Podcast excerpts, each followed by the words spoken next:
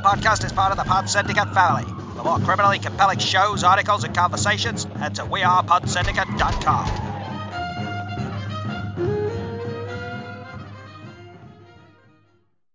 Good morning, good afternoon, and good evening, and welcome to episode 413 of Film Bastards. My name is Ian Loring, and as always, I'm joined by. Becky Foster, hello everyone. I'm Mark Foster. Hello, everybody. And um, and now that our comic book correspondent has retired, um, Admiral Arthouse has been brought in to expand his horizons. He's never liked a comic book movie. None of them are black and white. None of them are subtitled, and none of them concern the travails of a donkey in Estonia. But we'll see how it goes. Who have we got this week? Jordan McGrath. And saying that, I know this is a comic book movie, but there is a opera on this week, which more, um, I'd say, targets myself as an audience. Mm, mm. It's so uh, we're delighted uh, to be joined by his film, her movies, Jordan McGrath. Obviously, uh, thank you, Jordan. And um, yeah, we got quite a mix this week, haven't we? So Jordan and I will be reviewing Shang Chi and the Legend of the Ten Rings, uh, as Mark and Becky couldn't see it because otherwise their daughter wouldn't have got to work today. So well done, you two. Um, Yep, we succeeded at parenting for once. We've grown. Like in previous years, we'd have just been sat there, just going, God, my my watch is beeping an awful lot. Is yours during this movie? I mean, to be fair, that's not even an in previous years thing. That's an if she hadn't caught us before half past three thing. Yeah. Because we did completely forget. yeah, we did. okay, now.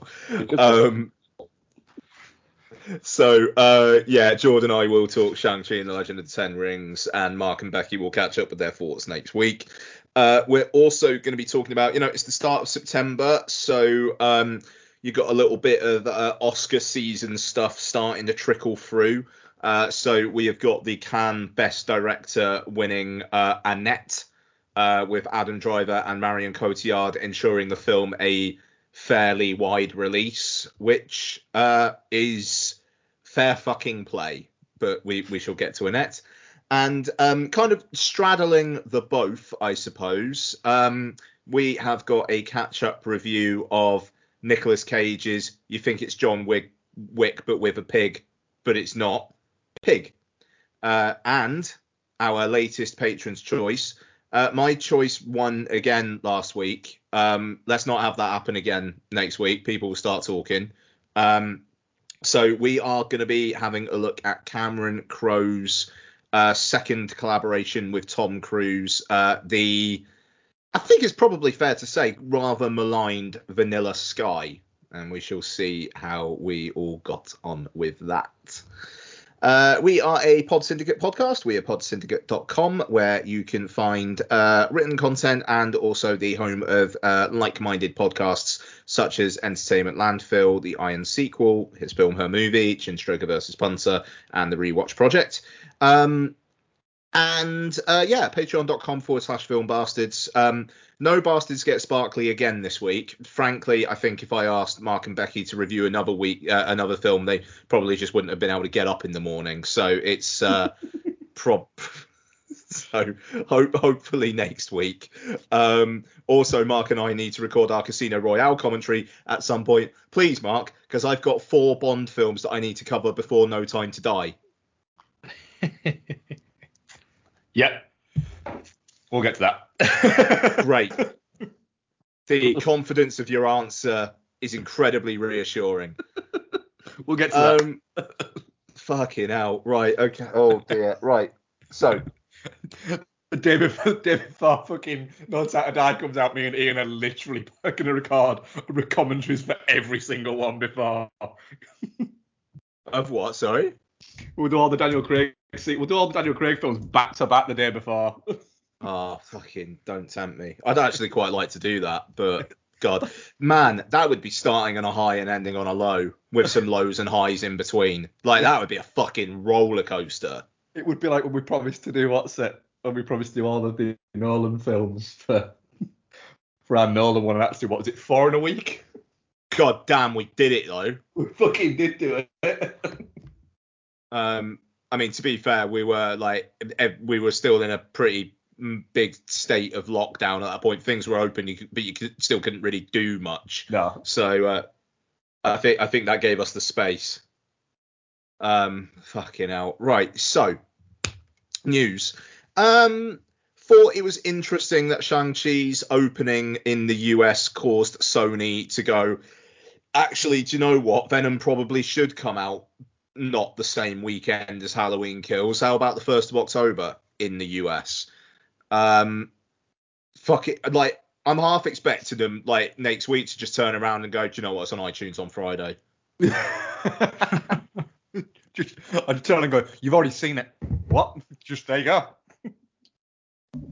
Yeah, I mean, you know, the New Mutants turned out to be real, so maybe Venom Let There Be Carnage turns out to be real as well. Um, no release date move in the UK, which is unsurprising because it would put it the same weekend as No Time to Die. Um, but it's October is like we were talking about last week. October is still a fucking minefield. Um, and yeah, again, like what's out what's out this week? Yes, okay, two very bastards films, Malignant and Cop Shop, Yeah. but you could you could really put a big film in this weekend and it would probably be fine. Yeah. So it and next weekend to be fair, it's re- it's really not until Bond comes out that it is a little bit like all right then I'd probably leave it a few weeks. Yeah, that's Um, it. There- there- There's, there's a couple of like quite quite shy weeks, but then again, it, it, I, I'm good with that because it means Cop Shop is getting a full, quite wide release. Yeah, yeah, exactly. Um, Malignant's going to be interesting as well. I mean, uh, you know, as we speak, um, I don't think it's even screened for press yet. Um, in the kind of like looking at Twitter that I've done, there are no UK press screenings. There is one in the US, which is basically Thursday night, and the embargo is essentially like after that's finished when it's already being pl- like played for previews in the US. So I don't know what that means. It's odd. Um, but we'll see. Film's an 18, which is something these days. So um, it's probably going to be pretty full on. But yeah, Malignant, we'll, we'll talk about it. Um, London Film Festival. Uh, so um, uh, Becky and Mark, you might want to go to sleep for the next, I don't know, two, two and a half hours. Oh yeah. Um, so uh, Jord and I and uh, Lauren will be uh, going to LFF, um, and uh, uh, it, it's a privilege. It, it's going to be fun. Um, and yeah, Jord, what did I, I mean? I, I'll ask. Did the lineup surprise you at all, or like? Because to to my mind, it was a little bit it's kind of everything that's playing elsewhere, but with a like I suppose like the big ooh, they got that had already come with like the harder they fall and the tragedy of Macbeth. Um, the rest of it felt to me a little bit like okay, it's just everything that's been playing the festivals over the last couple of months. But what, what are your thoughts? No, absolutely, and I think it doesn't really. It, you know, says that he has what 27 premieres, but they are mostly the smaller, smaller films, and it's the, th- the thing is, it's the films that I've played other where played other places and got hype, which I'm excited about. Unfortunately, some of them are going to be where I'm not going going to be there when there are like stuff like um, Red Rocket and Spencer, um, and The Hand of God. Unfortunately, I won't be there for. I just missed them, but. Mm. Um, the stuff there, I've, got the schedule up and there now. And We're, we're gonna go watch the film where the woman fucks the car, Jord. We are, we are. So it, was- it's, there's Titane there. The last night in Soho. Um, there's quite a few Netflix things. Like there's one which I've actually I'm quite interested to see called Cop Movie, uh, which is actually coming to Netflix on the 5th of November. Um, which is like a documentary hybrid about uh, Mexican police, uh, which yeah. really does look really really interesting. Um, we've both talked about the surprise film, what that could be. I have Mhm. two ideas, um, one being Dune and the other being the card counter. I probably think it's going to be the latter because Dune does come out very quickly after the festival. Um, but other than that, yeah, it's it is much too much of everything that's been playing in a lot of it actually in Venice, but that's what LFF is always is because it's the festival that's last on the on the docket. Well, not last, but so therefore it's it gets everybody sloppy seconds, but otherwise, so some of these films won't be coming out until next year, which we get the privilege to see them early. Yeah, I mean, I think I think having the world premiere of The Harder They Fall is a really cool get for them. Um, Yeah. And I is it the world premiere of The Tragedy of Macbeth or is it the European premiere? To be honest, I haven't heard that being played anywhere else. It could be world, and being Yeah. in film, I'd probably say it could be world. Yeah. If it's not playing TIFF, then it will be world. I, I, I think it's probably fair to say. Um, but yeah, so I, I, you know, I mean, I'm not meaning to poo-poo, poo-poo it. I think it's a really, really strong lineup, but it's because you know films have been delayed for a year, and you've got the ones that were meant to come out this year. So you you do just have a really interesting load. Um, I will say as well, I, I you know I, I mentioned Rob Savage quite quite a lot on the show, and uh, I'll be honest, it's because he was yeah one of the re- one of the reasons is because he was kind enough to actually come on the fucking show, and he's a, like a good dude, so I want to support him. But Dashcam playing LFF Hmm.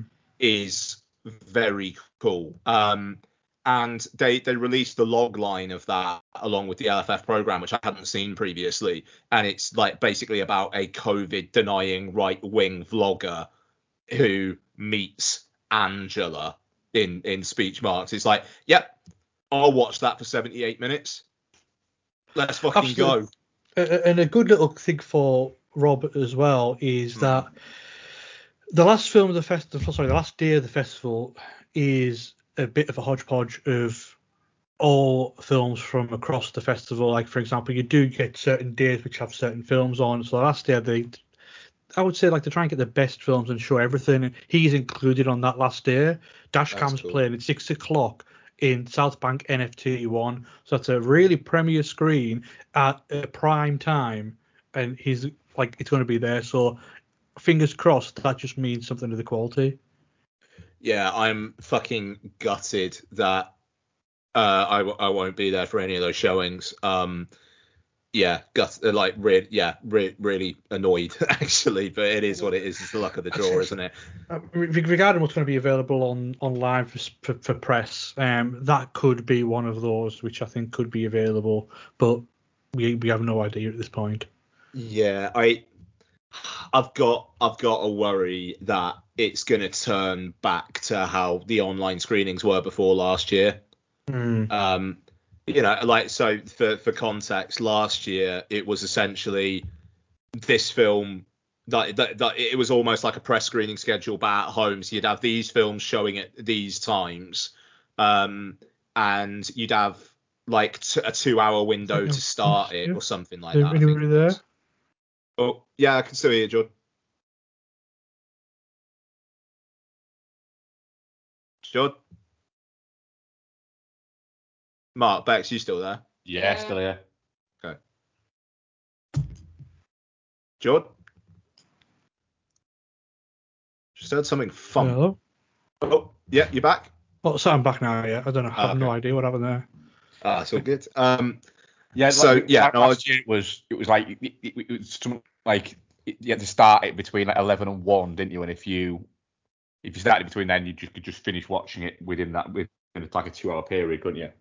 yeah, yeah. Um, which was just like fucking brilliant. You know, like uh, uh, it, it, it, but I and it, it goes to this whole thing that we were talking about I think last week as well about um like the la- like people kicking off about screeners not really being available and be, people being asked to go to the cinema. The distributors want you to go to the fucking cinema to see the films because a lot of the time like a, a film improves if you see it with a crowd. And there's a buzz and things like that and I I, I get that. Um but after it, it does just feel like we 2020 was not a treat of a year, but the way they they did that with LFF last year was a little bit have a treat because it's COVID. Um, it, it feels like the screen, the online screening library is going to be a, a lot less dense this year. I- Um, I, I do find quite amusing. one of the films I was really looking forward to from LFF last year were um, is a film that has now been available to watch like freely. You can just watch it now for like well over six, seven months, and I still haven't watched it. What was it? Supernova. Supernova. Yeah, do you know what? I haven't seen Supernova yet I either. haven't seen Supernova, and, and the thing is, I bet it's really quite good.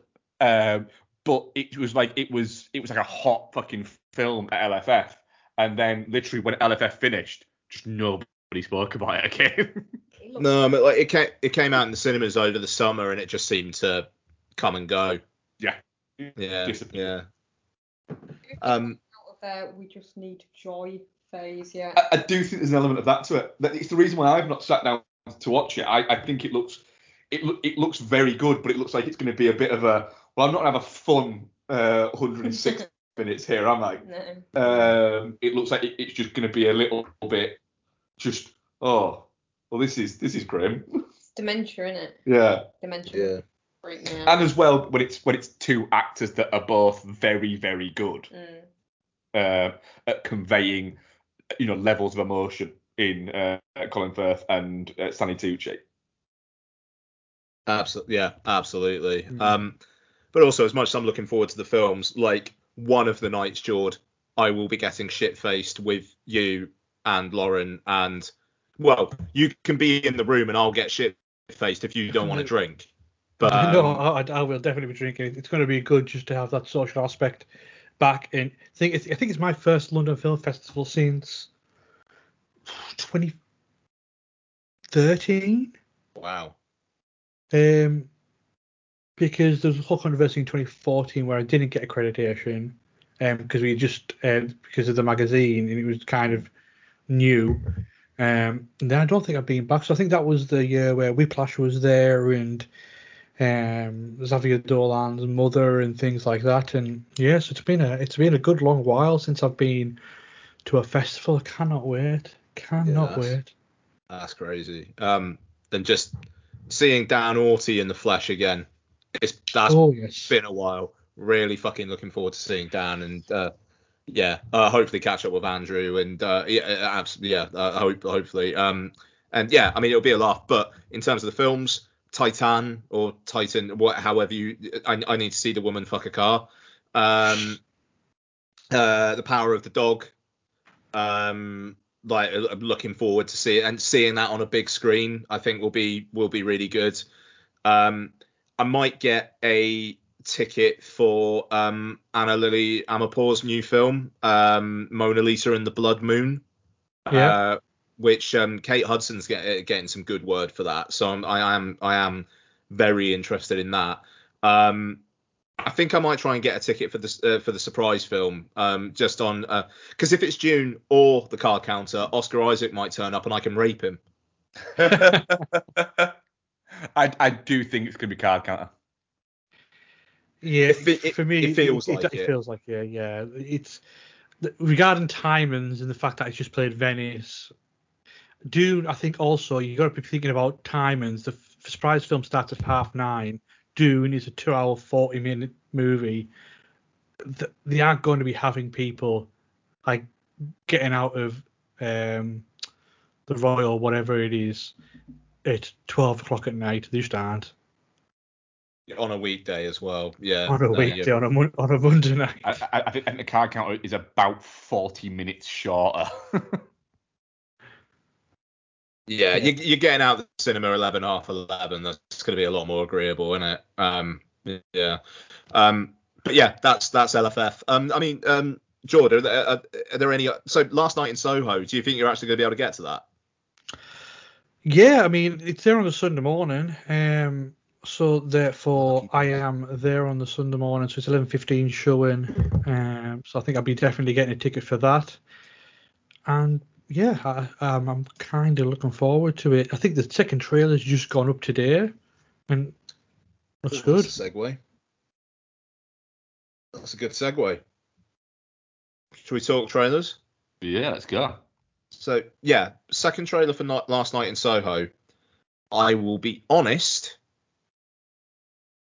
not as vibing with it as I was the first.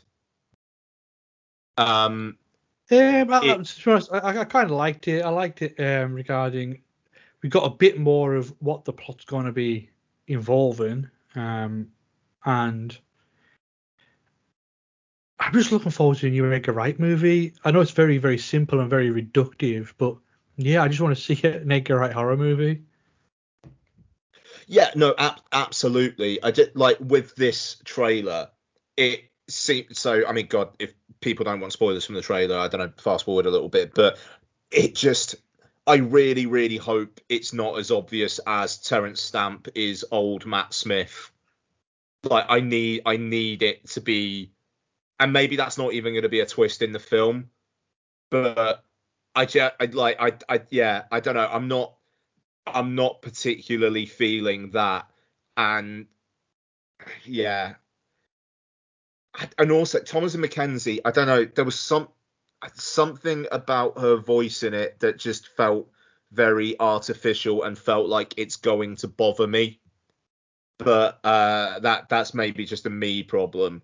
Um, but yeah, I mean, I'm I'm also looking forward to an Edgar Wright horror movie. But I like that bit in the first trailer where like the hands start coming out, and then the way it, it's like her reflection of her eyes, and and then, and then the glass cracks.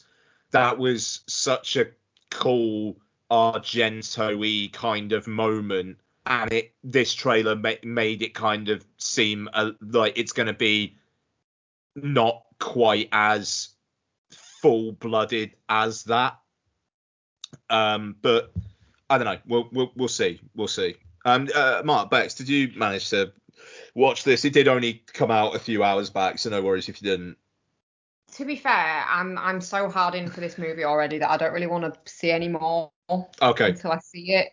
So Yeah, I, I'm I, I- with you on that, but for different reasons. In the fact that I, I am a little bit up and down with Edgar Wright movies, mm. um, but the moment I'm sold on Last Night in Soho. I don't want to watch something that that's might. it. Yeah, you don't want to. I don't want to watch something that, that might make me go, Mm. ah, you see, you Yeah, had me, and now you lost me a little Yeah. bit. I'd prefer to go in now, go knowing a little bit less, because the problem is this movie has a lot of things already that could have me going against it. Matt Smith. Uh, yeah, because I, I- think he's he's a little bit of a charisma vacuum in comparison to what other people seem to think that he is. I think Matt Smith is very much somebody You who's just don't like Doctor Who. it's not even that's who. I, I just think Matt Smith a little bit. If Matt Smith was as charismatic as Matt Smith thinks he is, then Jesus Christ. No, I think a little bit though. He's he's kind of failed foray into Hollywood has maybe bumped him back down to earth a little But bit. then in- not quite panned out. In that it? um, what's it one that we watched? I can't remember what it's called. Um, about the refugees that come over. His house. yes. He's very good in that. Yeah, but I think maybe that's post bump. Yeah, 'Cause probably. he went over there thinking he was going to be real hot shit because, like, oh my god, I'm Doctor Who and everyone loves me in Britain, so everyone will love me in America, and it didn't He- quite track. He's in Morbius, baby. Let's He's get ready. Again, again, Morbius is another film that feels like it was like they finished shooting it a long, long time ago. Yeah. I will guarantee you, absolutely fucking guarantee that Jared Leto has smoked enough peyote to fucking to forget that he's in Morbius. Oh yeah, one hundred percent. He'll be doing press for it, and he's like, I don't quite understand why I'm here. What is Morbius? yeah, it's, it's be there going. I was what? I was. I, I'm in this. He's What do you also mean in the very the very fan? underrated, the very Sorry. very underrated um, and nearly forgotten Lost River. Yeah, he yeah, is, It's great. He's Lost River. and he's he's actually quite good in Lost River. Yeah, he is. Yeah. Watched that not so long back actually. Yeah, Lost River's Lost River's a good film. Yeah. It's It, it's interesting because Edgar Wright tweeting the trailer said, you know, if you're already sold on Last Night in Soho, great. Here's a, essentially here's another trailer if you want to know a bit more and whatnot. And it almost felt like he was saying, go watch probably didn't watch this trailer actually, and I kind of wish I took the advice. um, but we'll we'll see. I, th- I thought it was interesting. The uh, the reactions out of Venice seemed to be decidedly four star or two star. Um, yeah, there was, there was there was as many people saying that it was uh, let down by its uh, obvious soundtrack and juvenile jokes, as there was people talking about how great the soundtrack was and how uh, the the jokes added levity into the into the film. Yeah, I mean, I, I, I was I was a little bit. I'll be honest, I was a little bit relieved because in terms of the reviews, because like the first the first things that played at Venice, people seem to be falling over themselves to give five stars all over the place, and like Dune reviewed really well, couple of exceptions, but reviewed really well, and it was it was kind of nice to have. All right, fine. Set set your expectations. It's probably not one of the year's great films, so now I can settle down and enjoy a solid four out of five.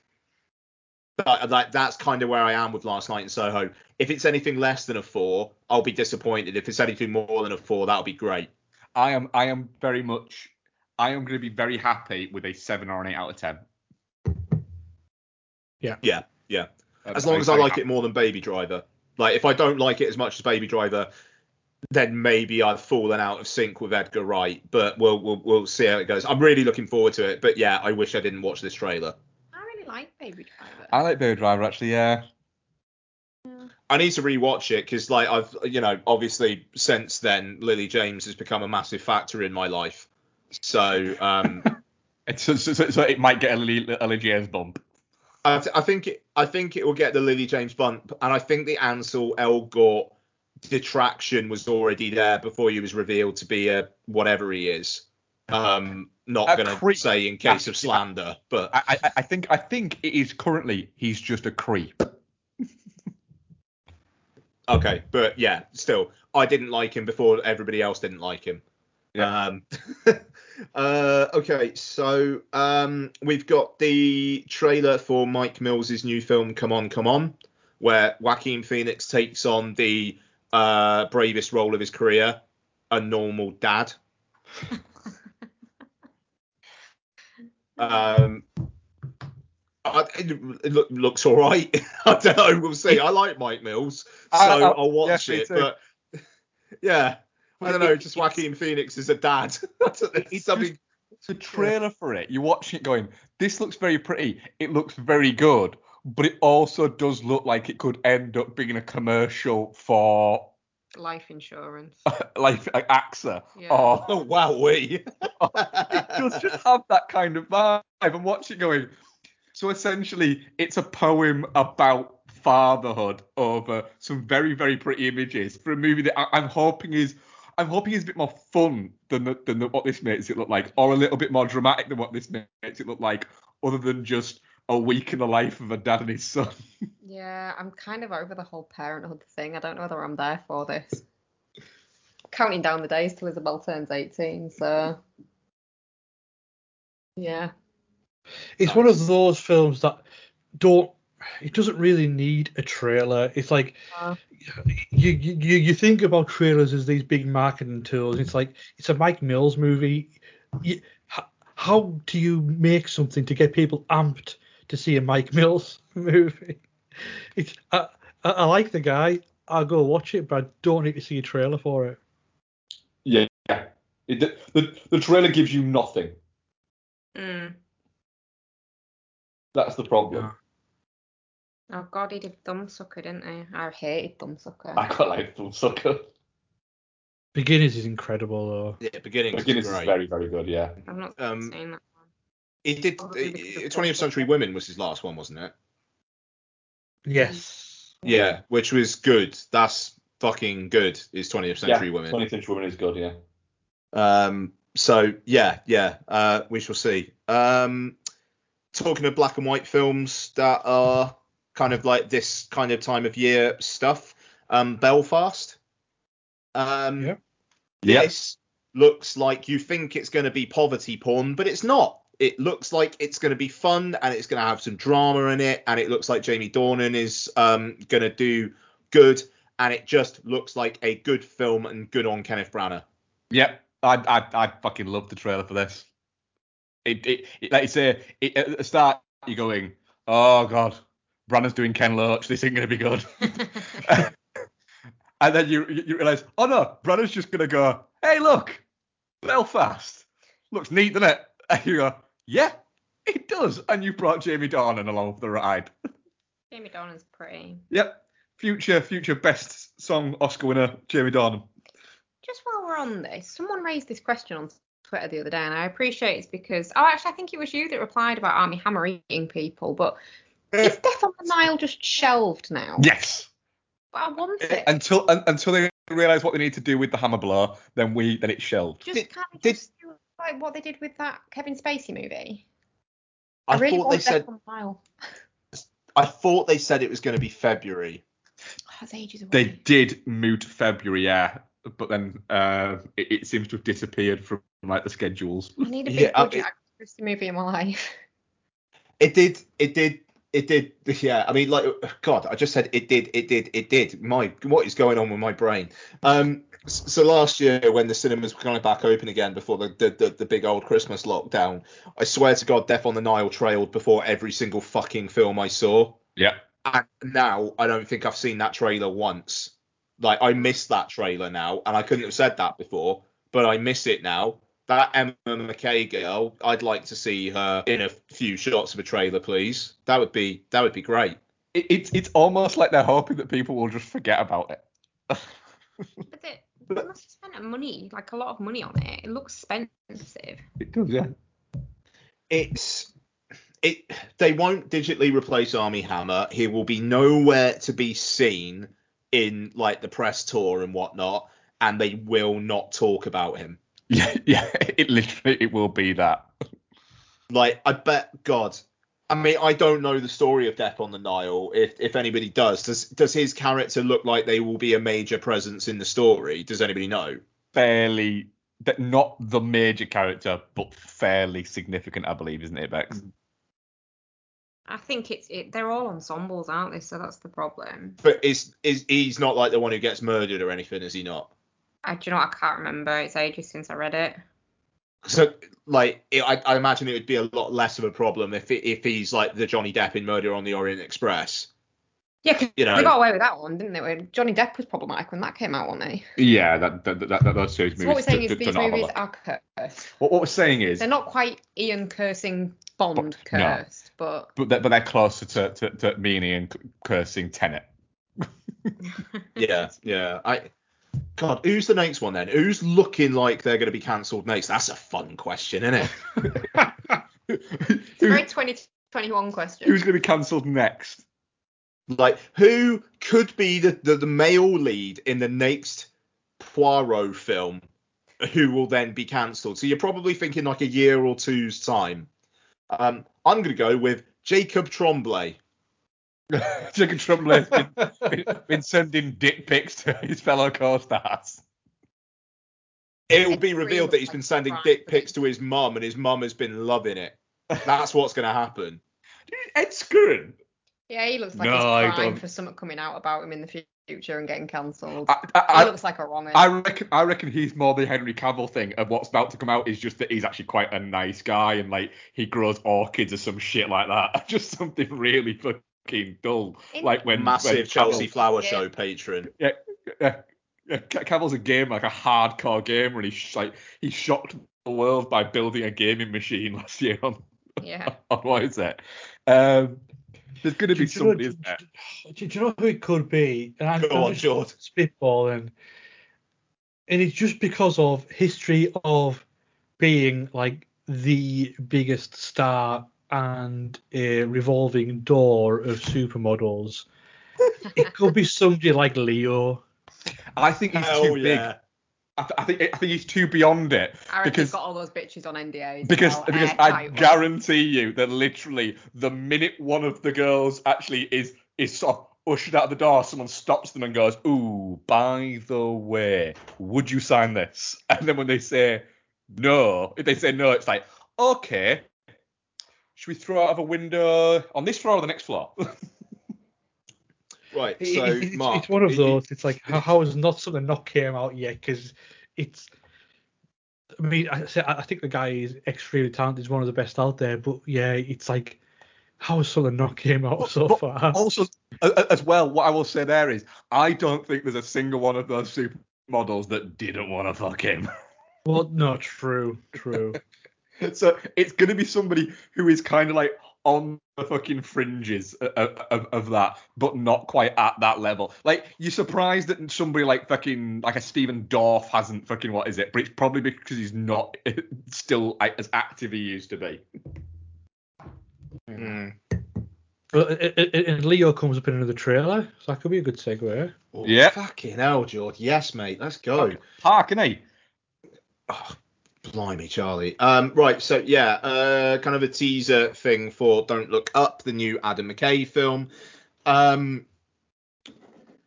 I the fact that they mentioned Step Brothers and Anchorman in the trailer, it Made makes me have some hope that maybe this will be silly, but I am a little bit worried that that is just to try and maybe draw in like a, a average non-massive No. film fan Netflix viewer. I McKay think I, said the opposite.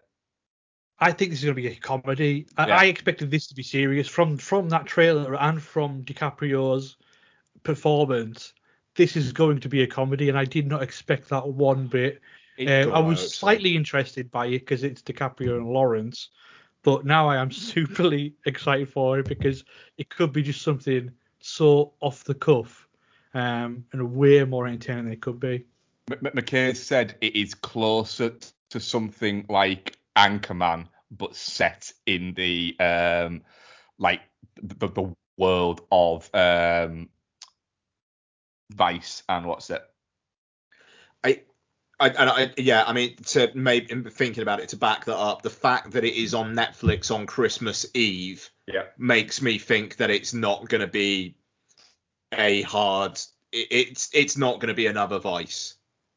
No. Um, and I think DiCaprio got involved in it because um, because of his friendship with Jonah Hill, and because DiCaprio said that he wanted to do a little bit more comedy stuff. Thing is, he's got a fucking Oscar now. He's got he's probably got more money than God. You know, he can have women, according to Noel, uh, Noel, fuck me, according to Mark, murdered for uh, merely shagging him and refusing to Is that what sign you an saying about Leonardo DiCaprio while I was out of the room? No, I said that, that that if they refused to sign an NDA, then he would have people who would might throw them out of a higher window. So I go baste a chicken and you're accusing Leonardo that DiCaprio. Is that euphemism, Bex? As you're talking about Leo, you go baste the chicken. Okay, that's what we call it nowadays. It was no, it was a literal chicken, an actual roast chicken. No euphemism. Um, yeah, and then you're just slandering people. I wasn't slandering him. Mm, sounds like it. uh, you were you kind of were. Ah, Oh no, you were slandering him. you because consider it telling a the truth, weren't you, mate? I was giving him mad Oh. props. Wow. I tell you what, I think I'm feeling like we're in for an all timer this week. I've got to say, fuck me. Um, what? what yeah, no, I mean that's that's that, that's great, and I mean the cast is good, and I, you know, I'm I'm hoping that when they say in theaters, they uh, December 10th, they also mean in cinemas. I'd like to see this in the cinema.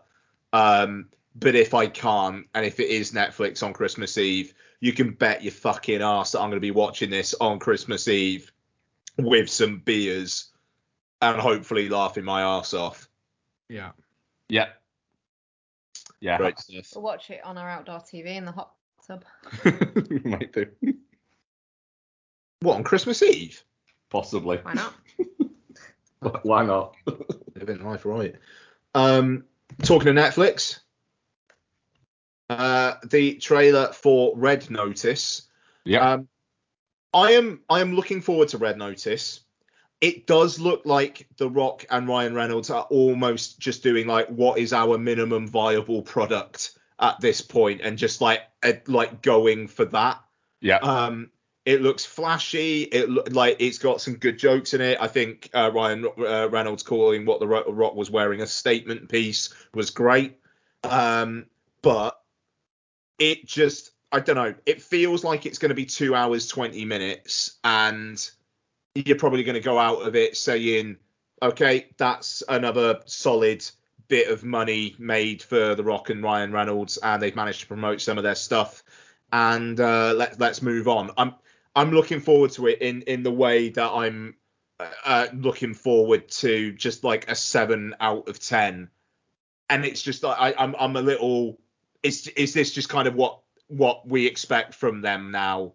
And I like I I do kind of like that more from Ryan Reynolds than The Rock, but I I, I don't think there's going to be any. I, I don't think one of their films will ever surprise me ever again. I think is maybe the way I'm going to put it. I, I think it feels like a film that's been, and again, it's Netflix, so I don't mean to make a comparison, but maybe I do. It's a film that's written by an algorithm, Yeah, straight up. an Excel spreadsheet of okay, we like these people, we'll put them in a movie. They normally star in these and they do well. We'll have an action piece every so many pages. It, it's screenwriting 101 for quote unquote a blockbuster. Oh, yeah. And the, it, the, the trailer was fine.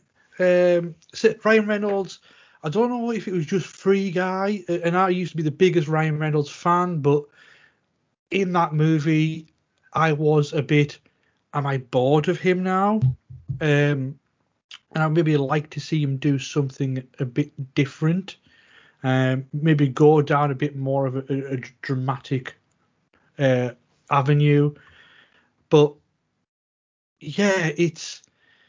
I, I don't think it's ever going to surprise anybody because I think you'll be able to tell what's coming five minutes before it actually happens because that's what those movies kind of do.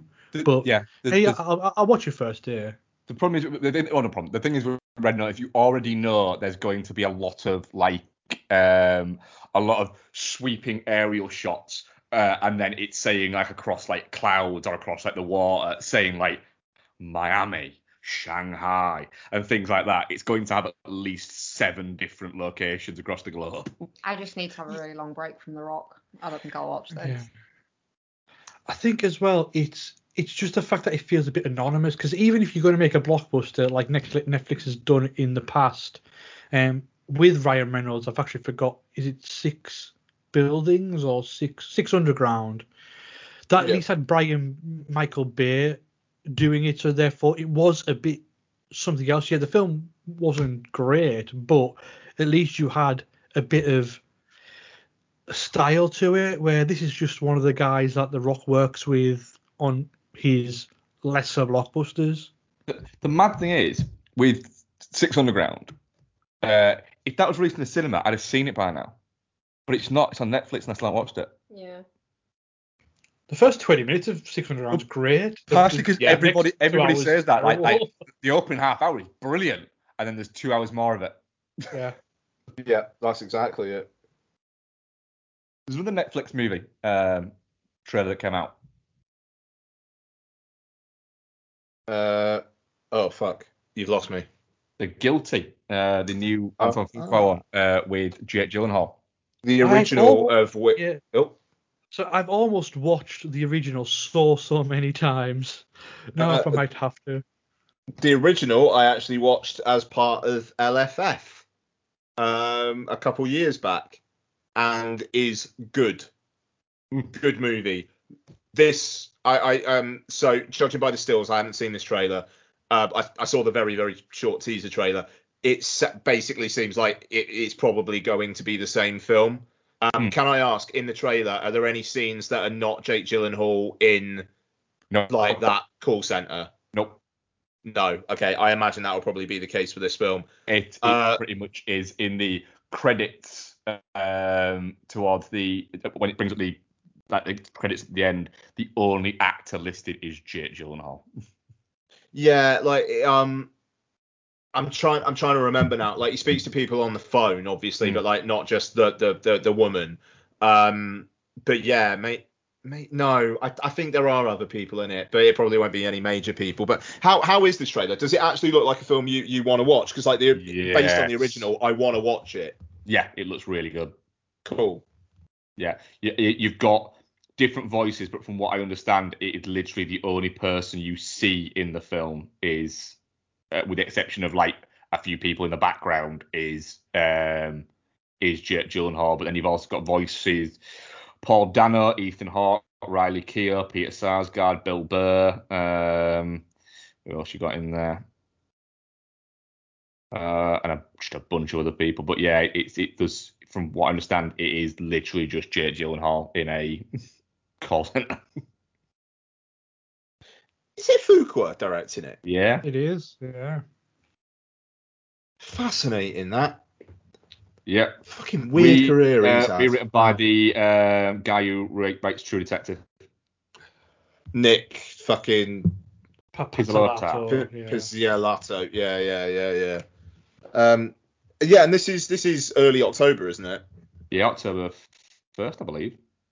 Yeah, sweet. Yeah, first October. Cool. Great. Um, I feel like the, oh yeah, the Many Saints of Newark new trailer for that came out. Mm-hmm. Um, I mean, like I, I have limited experience with The Sopranos, but I'll I'll watch a gangster tale that I hope doesn't go over my head too much for two two and a half hours. Thank you very much. Yeah, I, I, I, I'm the same. I, I, I would like to say that I will try and watch all the Sopranos before it, but I won't. Like, I think it comes out in mid October, doesn't it? So you have to get started right Yeah. now. Yeah, we started, didn't we? And we watched the first episode, and I enjoyed it. But that, that was like two months, two three months ago, and we've not watched an episode since. That's on you. That, yeah, because because I look at it and go, I mean, I've got this far without watching The Sopranos, Yeah, but then there's a new film coming out. but I don't want to do like hundreds of hours of research. Yeah, but you'd enjoy it along the way. I'd enjoy it on the way, but I, but I, I just, I, I, I, I, I just don't wanna. Your anti-TV thing's fucking weird. No, because I don't wanna. just that's it. I just don't wanna. I mean, I fully concur with the I don't wanna. Yeah. It's that that's that's my thing. I I I just I get the feeling there's certain things that would have just benefited from watching it at the time and watching it on a week by week basis. Yeah, but you didn't want to. No, I didn't. So what the fuck's has changed now? Hmm. I had my chance Um, at Sopranos and I didn't. And uh, last one for this week, I think. Yeah. Uh, the moon is fucked up Ah. with us, guys. Oh god. Oh, I can't wait for this. I thought this was a parody. I genuinely thought this was a parody. When I clicked play, I thought it was a funny or die bit or something. Honestly, when I saw when I saw there's a new there's a trailer for a new Roland Emmerich film and it was called Moonfall, I thought, please, please, please, please, please, please be about the moon falling on the on Earth. And then it was, and I was happy. Yeah. Yeah. I mean, we never got Moon has fallen, but you know, Yeah. uh, yeah. It does. I can, it I can, just, I can it- already picture the scene of just um, oh, Gerard Butler there looking like um, he's got the moon on his shoulders. He's standing in Alaska. There's like a centimeter between the two, and he just Oh yeah. pushes it back into space. Yeets it back into space. Love it. Um, I mean, the, it just you look at it and just go, that looks thick as shit. Like it, it's Geostorm, you know. Just I, I, if I'm not denigrating it. That looks thick as shit. Is probably more my kind of reaction. Um, can't wait. Let's go. Yeah. Why not? I genuinely not even taking the piss. One of my most anticipated movies that's coming up. I because I know that I will stroll in there in the same fucking frame of mind that I went into fucking day after tomorrow and fucking 2012, going in, going, this is going to be big and fucking dumb, and I'm gonna love every fucking second of it, and I be I I'm fine with that. Yeah. Yeah. Nice. Uh, okay, let's let's talk Shang Chi. Um, get it done, and then Mark and Becky can uh, can contribute again. So uh, this is directed by Destin Daniel Cretton, stars Simu Liu, Awkwafina or Awkwafina, I can never remember. Uh, Tony Leung. Um, uh, God, there is a cast member in it that is actually a bit of a spoiler. Um, fuck. Um, Mark, does Becky know the person who's in it? Do you know the person who's in it, or do you care? It's fine, you can spoiler it. Yep, I'm the same. Yeah, okay. Ben Kingsley, uh, Meng'er Zhang, and uh, Michelle Yeoh. So uh, this is uh, the first kind of like non uh, well the first original character MCU film in a fucking well since Captain Marvel basically, or at least original to these films. Um, and it concerns Yeah, uh, isn't it? yeah, yeah. It's, it's been a while. Um, and it, uh, it it's basically about Shang Chi, played by Simu Liu, um, who uh, runs away from um home uh when he is basically escaping the clutches of his dad played by Tony Leung's uh, empire the Ten Rings uh he uh he has befriended uh Katie played by Awkwafina but um the past kind of catches up with them on a bus and uh they go on a uh kind of like journey to see what the fuck's going on with his dad what's like why is his dad like trying to get these pendant things um, and it goes on from there really. So, um, George, um, in, in all seriousness, like you you you do like your comic book movies and whatnot, um, but this one had an air of at times kind of like well, it had some like wuxia kind of elements going to it or wuxia or however you pronounce it w u x i a Yeah. um, so did that get your art house uh, boner tingling at all, or was it just? Well, that's nice that they're there, but it, it- was there, but it was more lip service. Like, how do you think that that was kind of like integrated into the film as a whole?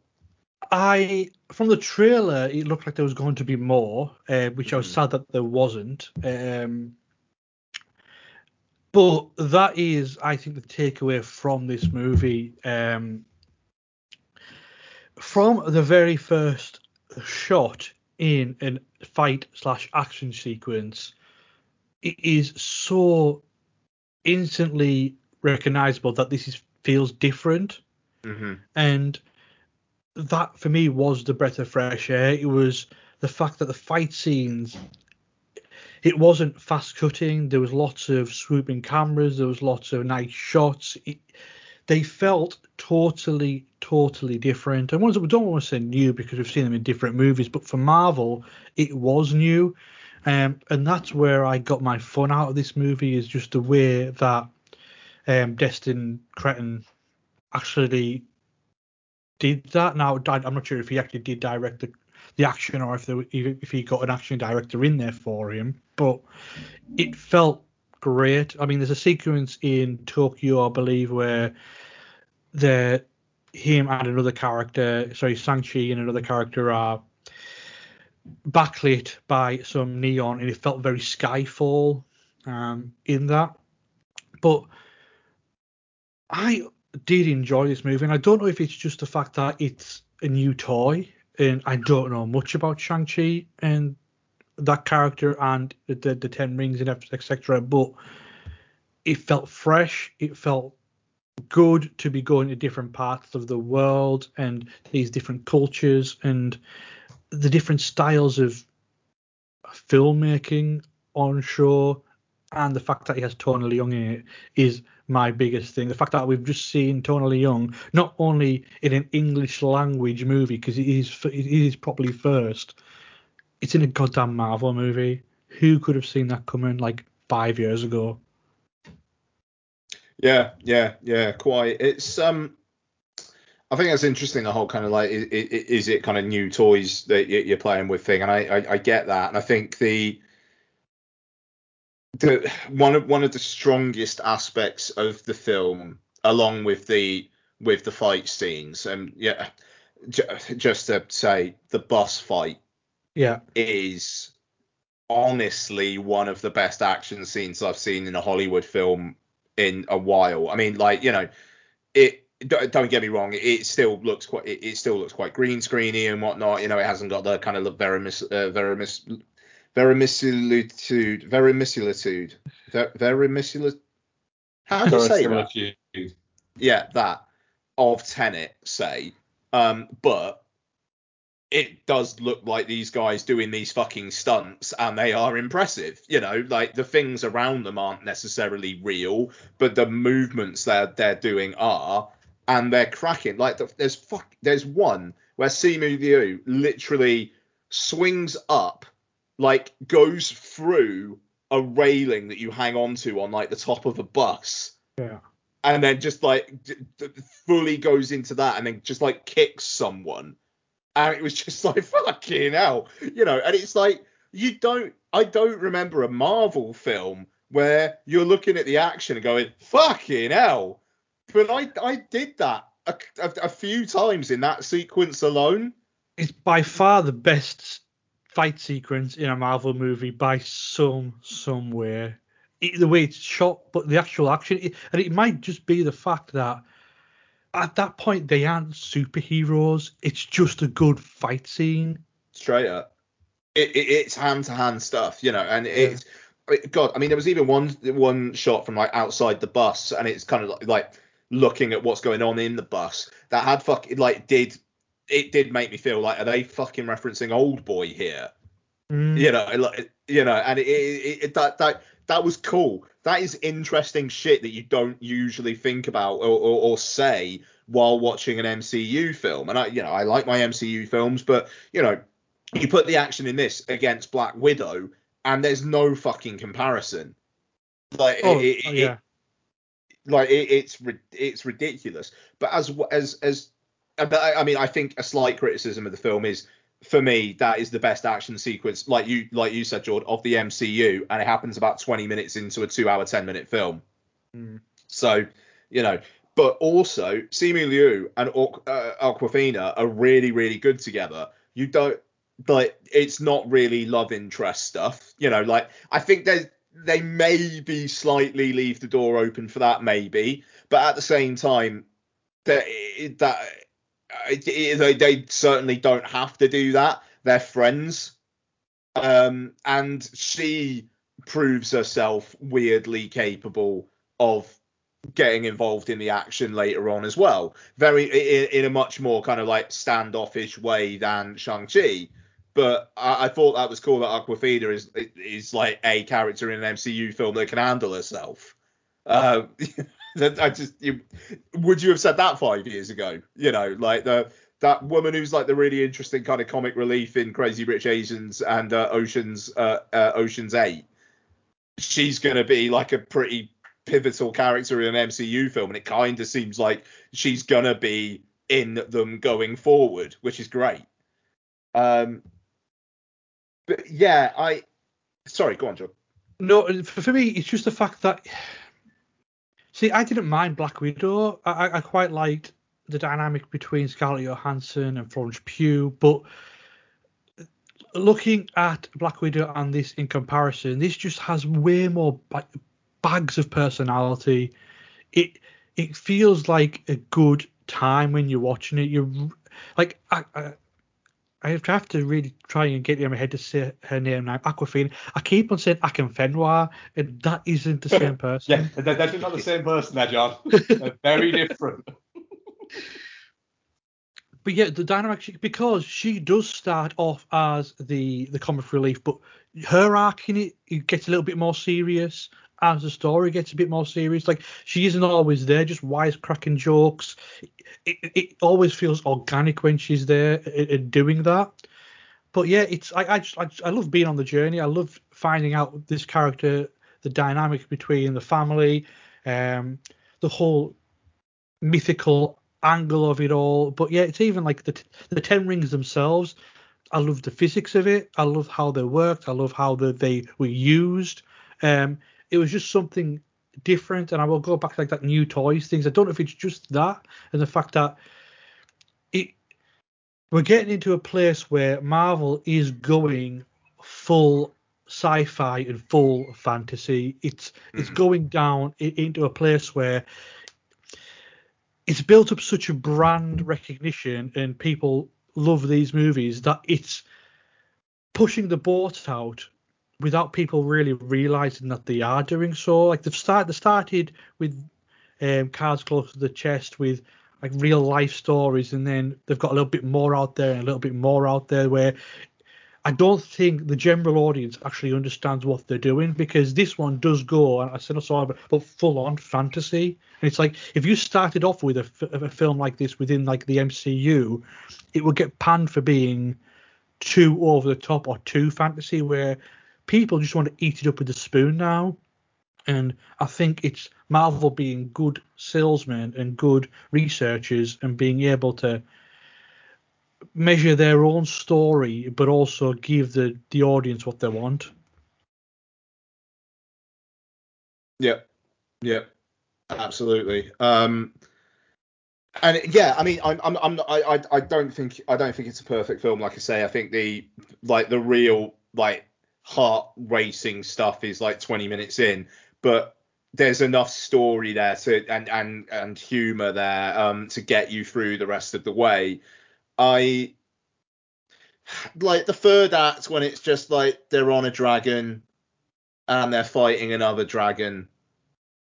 I I check out if I'm it- honest. Does it fall into the trap of the a lot of it, um, a lot of the Marvel movies of the last act just becoming a CGI thing smashing into things?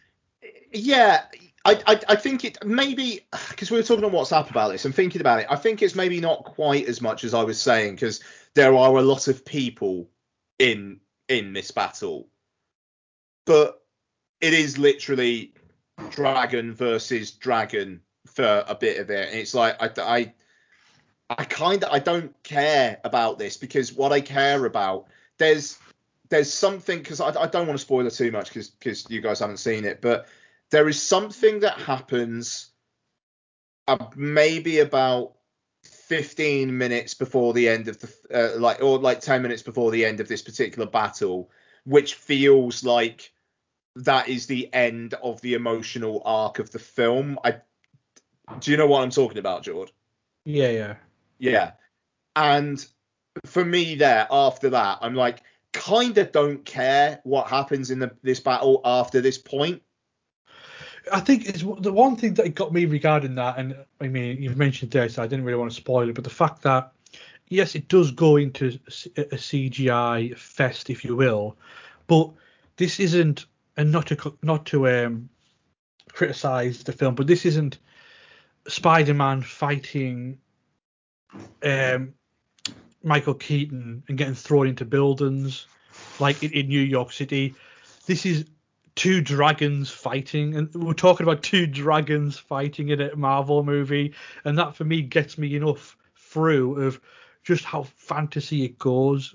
It's it it is just I didn't expect to go in there, but I did expect to go and see Dragons. It was in the trailer, but you know what I mean. It's yeah it's something totally new, and there's these soul-sucking wing demons, and where are these stories going now? Because are, are we now going to see Spider-Man fighting these winged demons or some variations of those? Are we going to get fantasy elements bleeding into New York City and things like that? Where where now we can go, it, it, it knows no bounds. It's we're dealing with multiverses and we're dealing with fa- um, fantastical creatures.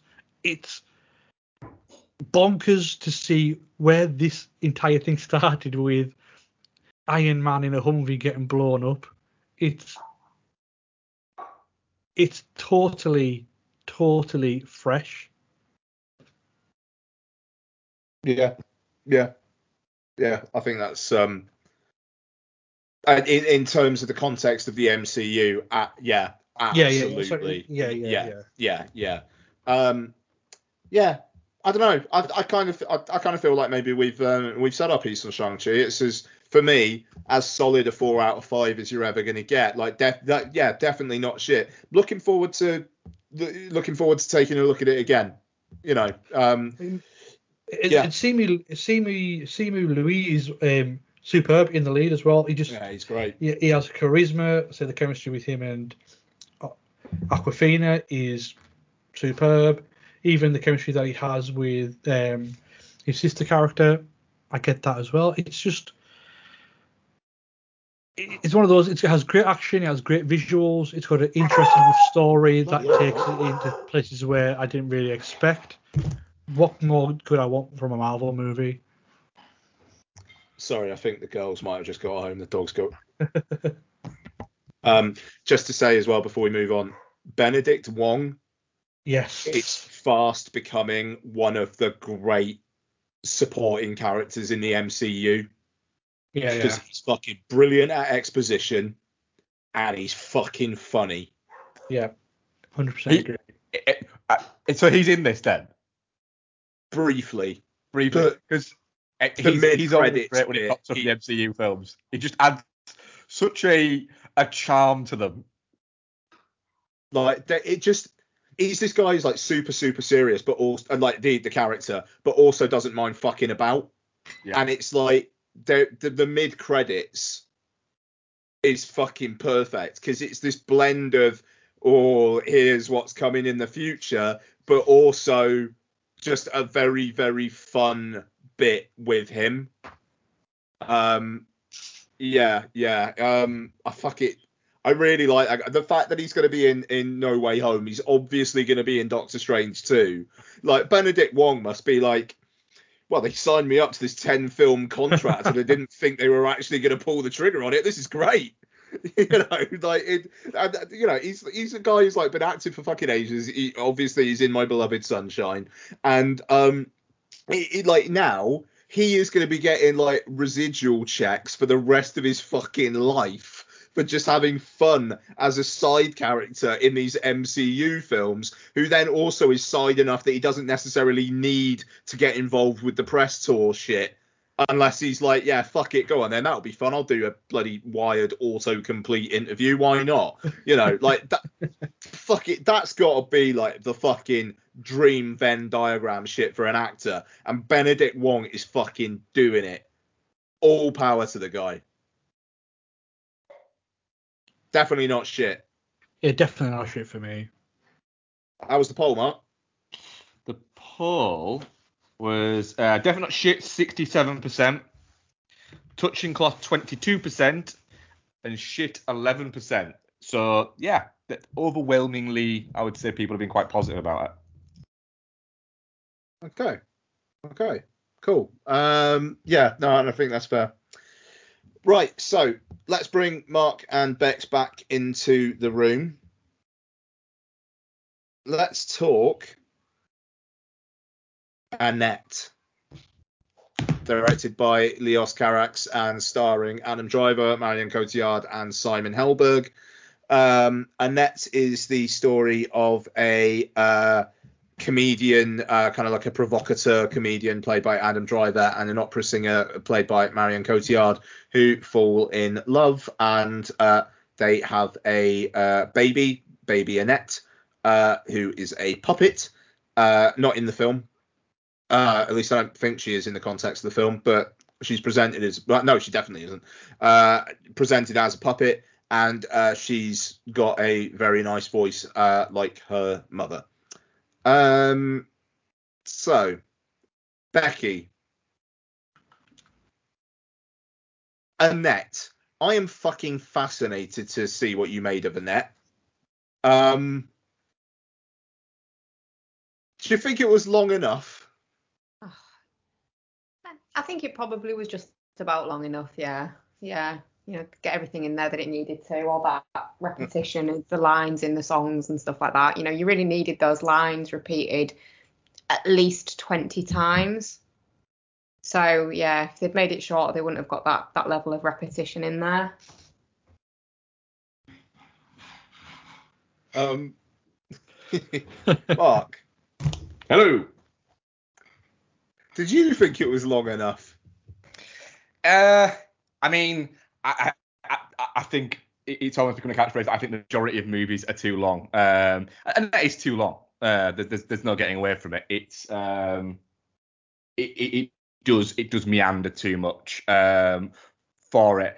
Um, I, I- I do think I, I am I am a lot more positive on it than Bex is,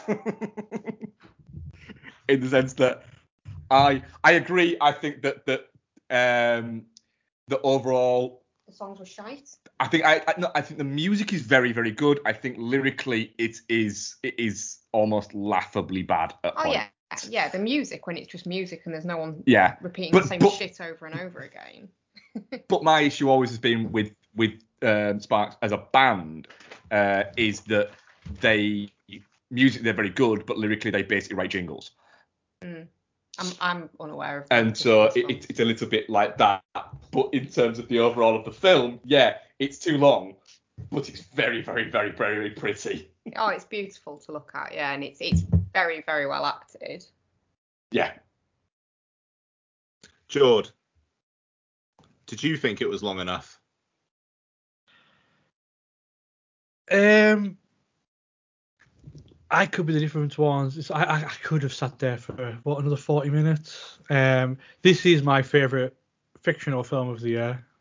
Uh, I mean, to be honest, going in it, I'm a big Leos Carax fan, but it's bold, it, it, it's beautiful, it's.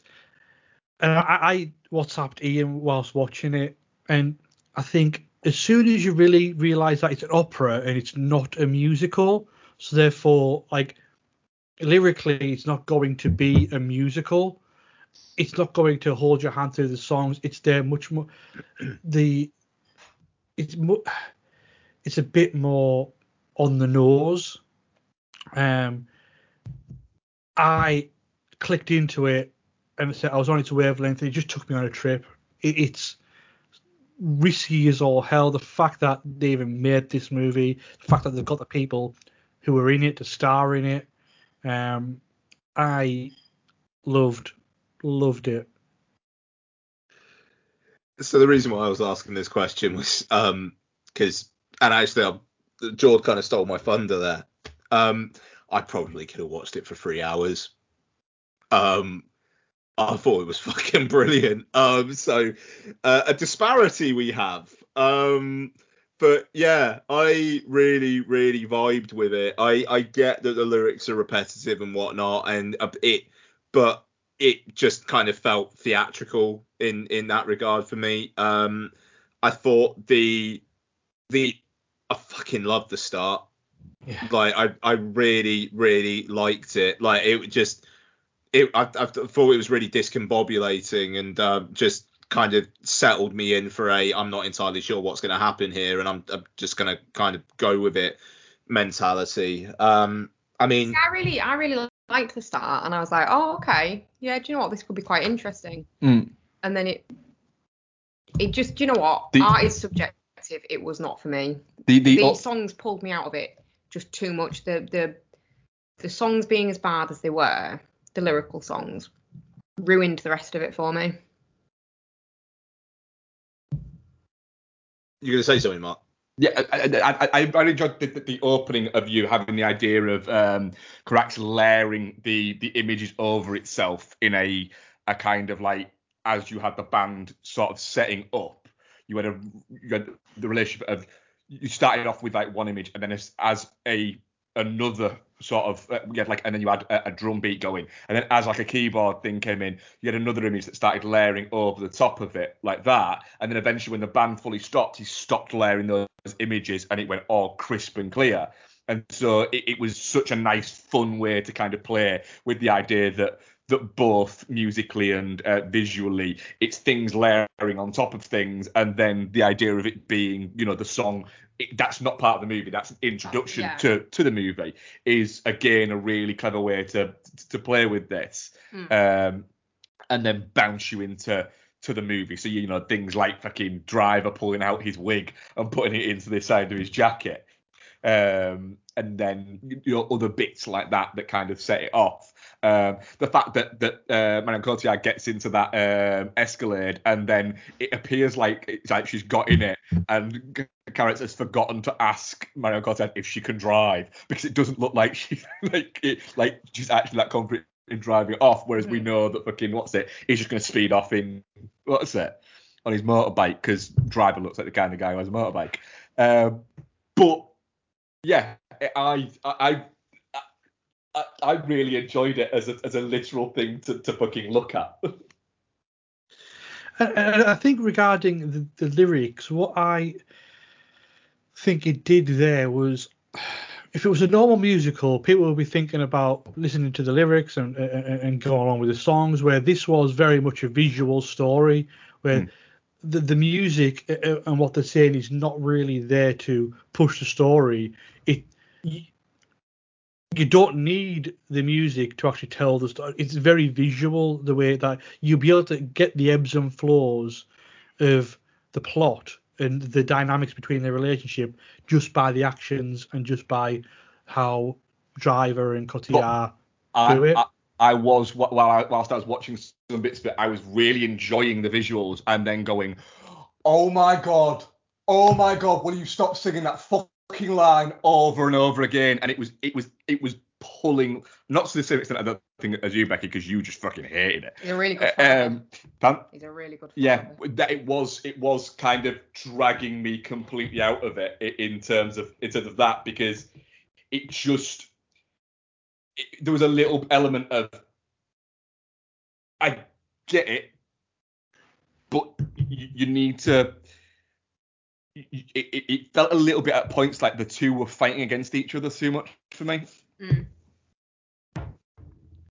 There was a disparity as well. I said this to you earlier, didn't I? Up against the banality of the plot itself, and then the the sort of interesting uh, way that story was presented, like the way that the, the visual elements of it were actually put forward, even down to like the wooden doll. Mm. Um, bit which could have, I mean, it could have not worked quite spectacularly, Mm. but it, it, it works. It works fine. But then the story versus the visuals, it just there's not that same level of quality there. The, the story's just dull. It's, that's the thing. I quite like the story. I don't know. I thought the um, I, I I thought Driver was like just really interesting. This like uh, p- portrayal of a just a fucking dick who doesn't really realize what he's got and just surrounds himself in shit that's gonna make him feel validated and like a big man and whatnot, and then he's undone by his kid. And that that I like the I mean that last fucking scene it kind it kind of destroyed me to be honest. And it, it, it almost sounds obvious but when it when it's basically cuts from puppet Annette to a real fucking girl. And then she's basically singing at her dad about how her dad cannot love her anymore. Um extremely in my wheel shit in my wheelhouse for emotional manipulation. Do not get me wrong. Um but yeah. And I, ju- like I, I it really really fucking got me. Um It's a real But shame they then- couldn't have brought her into it earlier. To be fair, she was very good. Hmm. well the, Oh. that, that girl yeah she was great Yeah. I, I, I get why they didn't. Oh yeah, I get why they didn't, but the, like the symbolism of why why Yeah. they didn't w- w- i- is there, but yeah, but she was she was very good.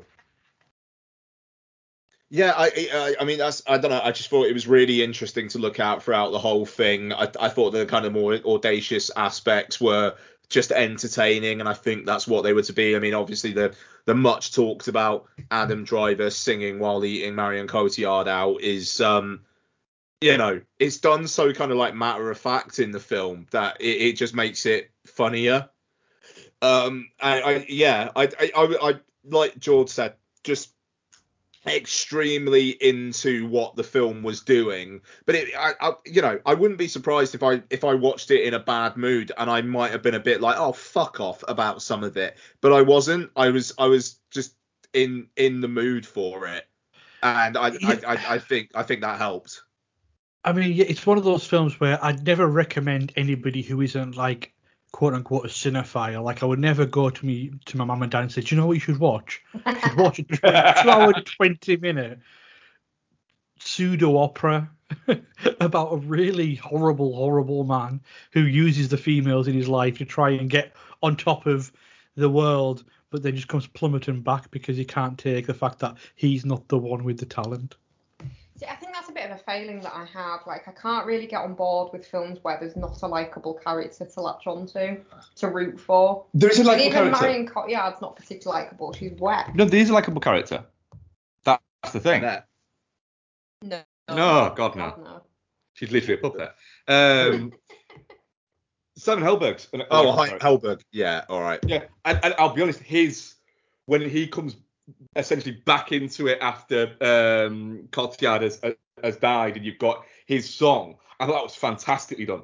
the What, the where spinning the camera's spinning around him? around and, he- and, he, and he has to keep rule. sort of essentially within Hang the on, song hang on a minute. stopping yeah. uh, to, to to conduct what is it? I thought that was the, the best musical piece Yeah, definitely. in the in the thing. Um, without question, I thought that was it was fantastic, and I, I thought he was very good. But he's an actor who is very famous for one thing, but Mm. everything else I've seen him in that isn't that one thing, he's always really really good, and he's always really really interesting. And I like the fact that you've got you occasionally get these um, actors who become famous for one thing. You know, Daniel Radcliffe's one, and bits like that, who go, do you know what? There's my there's my bank.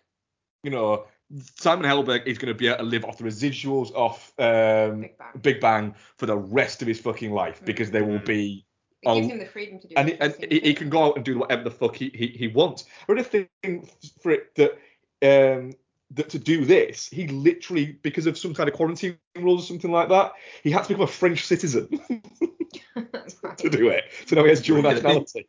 Good for him.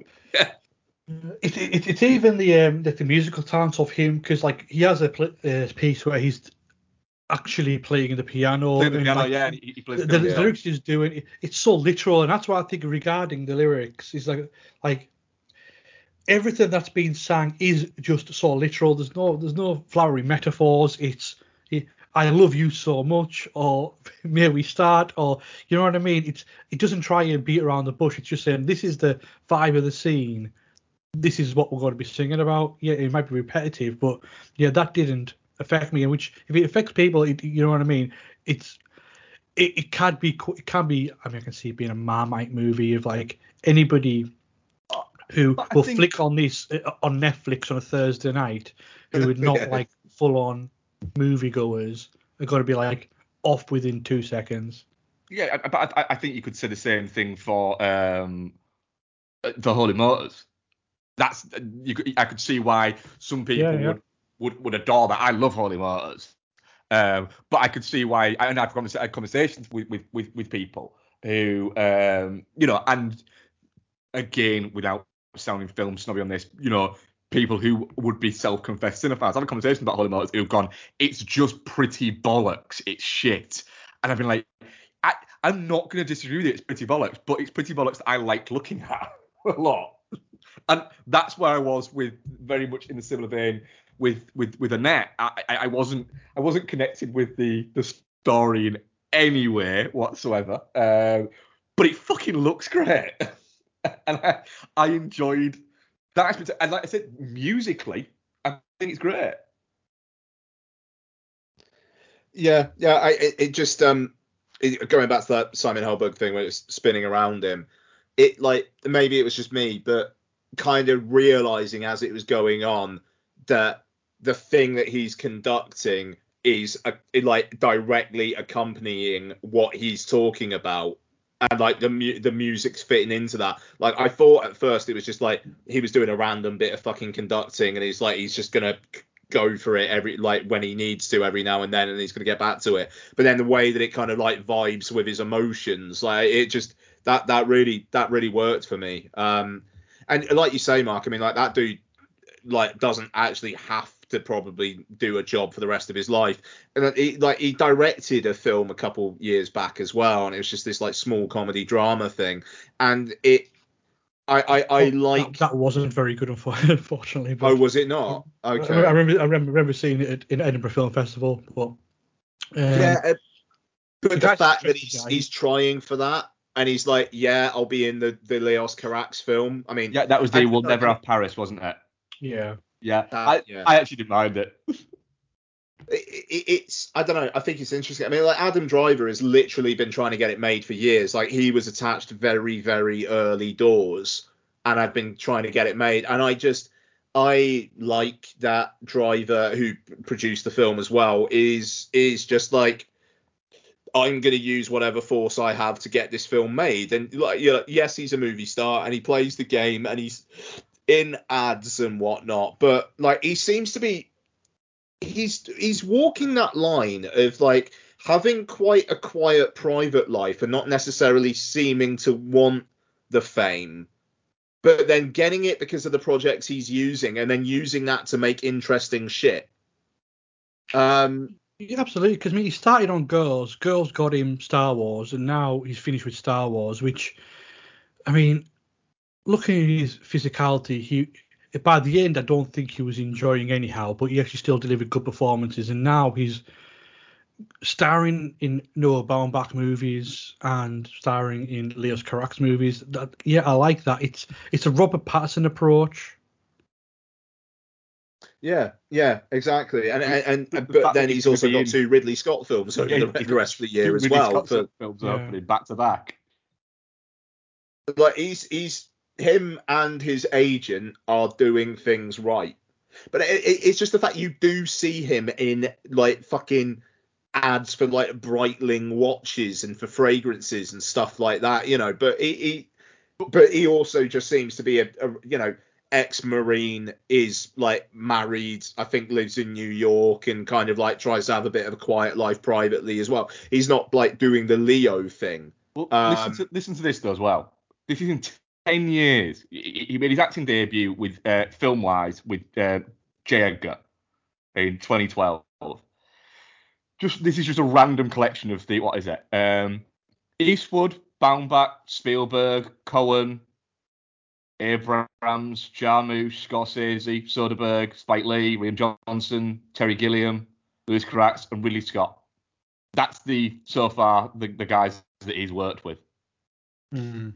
You know, he, he's that's anybody, any actor out there who, who could say would would love to be able to say I've worked with with those fucking guys. It's like he's ticking off people that he wants to work with, um, and it's it's pretty cool because as well he's you know you've got blockbuster um, things you know from things like um, Star Wars, but you've got sort of very um, art housey things like um, Annette, but then you've also got things like Jeff Nichols' uh, Midnight Special thrown in there. The Jarmusch stuff is done.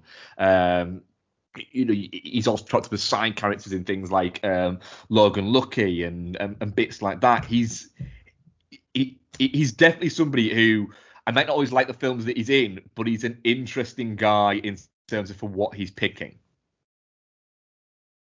Yeah, yeah, quite. He's got interesting sensibilities, both both commercial and art house, and it's uh, he's he's treading that ba- that line well. And he's in in Baumbach's new one, and he the uh, adaptation of White Noise, Yes. um, which uh, like personal prob probably most anticipated film of next year because that fucking book slaps. Um, so yeah, um, Cool. Would be would be up there as one of my most anticipated of next year as well. But it's not. what do you mean would be? Are you dying? No, I just my, my relationship with Noah Baumbach. oh right, okay, fair enough. Yeah, yeah, yeah. Um, so I think we're at the end of that.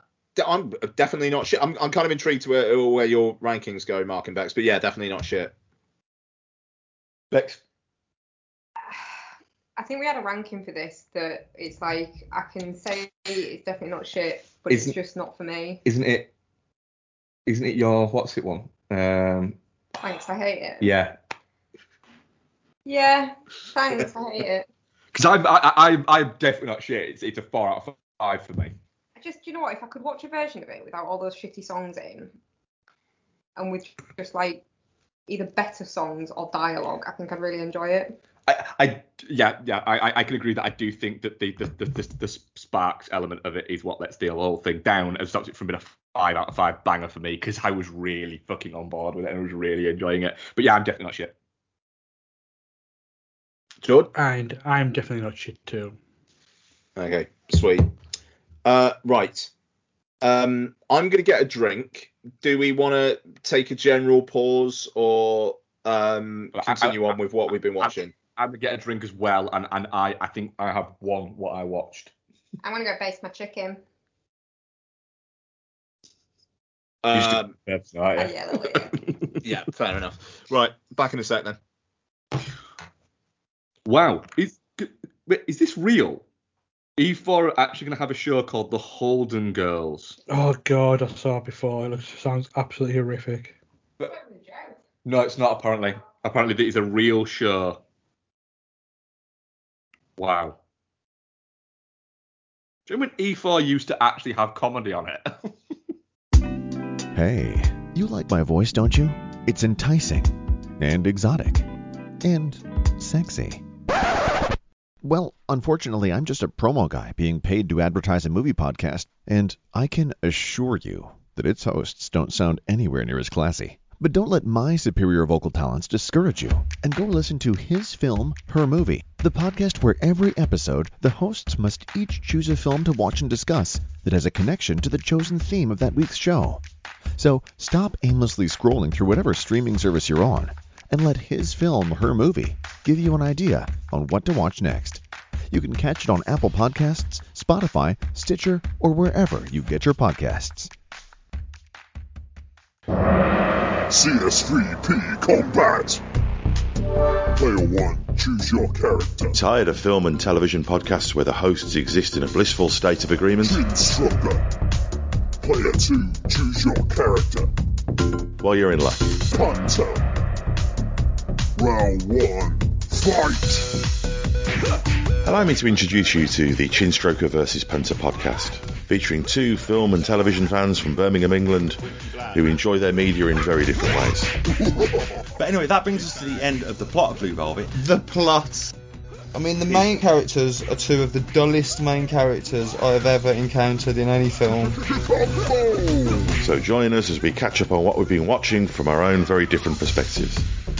Double KO. Round 2, fight! You can find us at csvsp.libsyn.com, also on Spotify, iTunes, Stitcher, all the places that podcasts can be found. Just really It's not isn't. visually striking. No. Uh, Just, just getting confirmation. It's just in English. That's the third time though. I mean, am I, is this on? Let's do some. Uh, let's do some what we've been watching then. So, uh, Jord, got uh, anything Ooh, to? starting with me. Yeah, why not?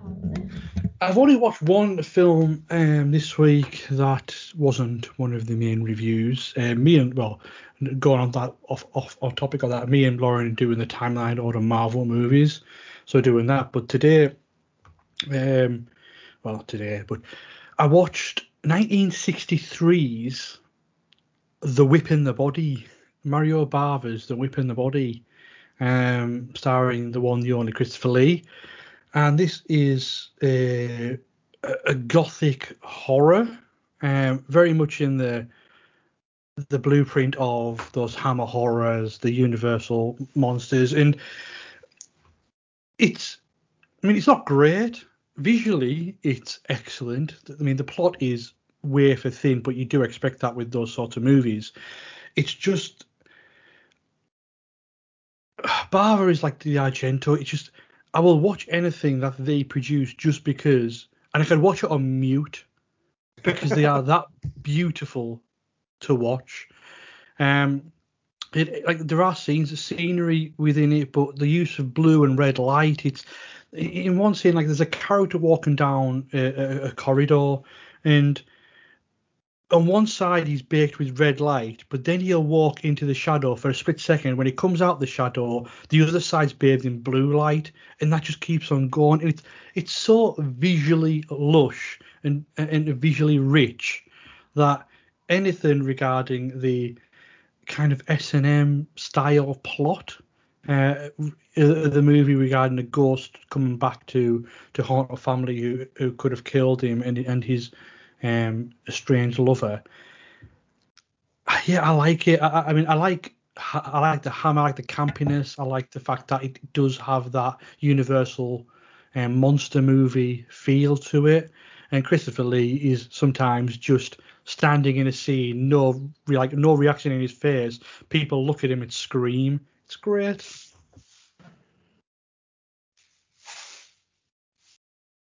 Nice.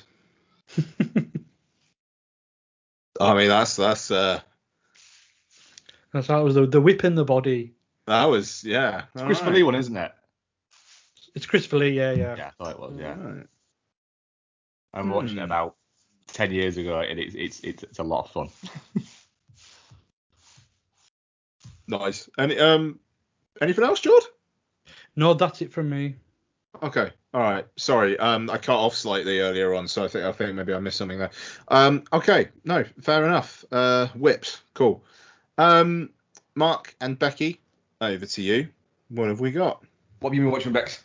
I only watched one on my own. Um, Yeah.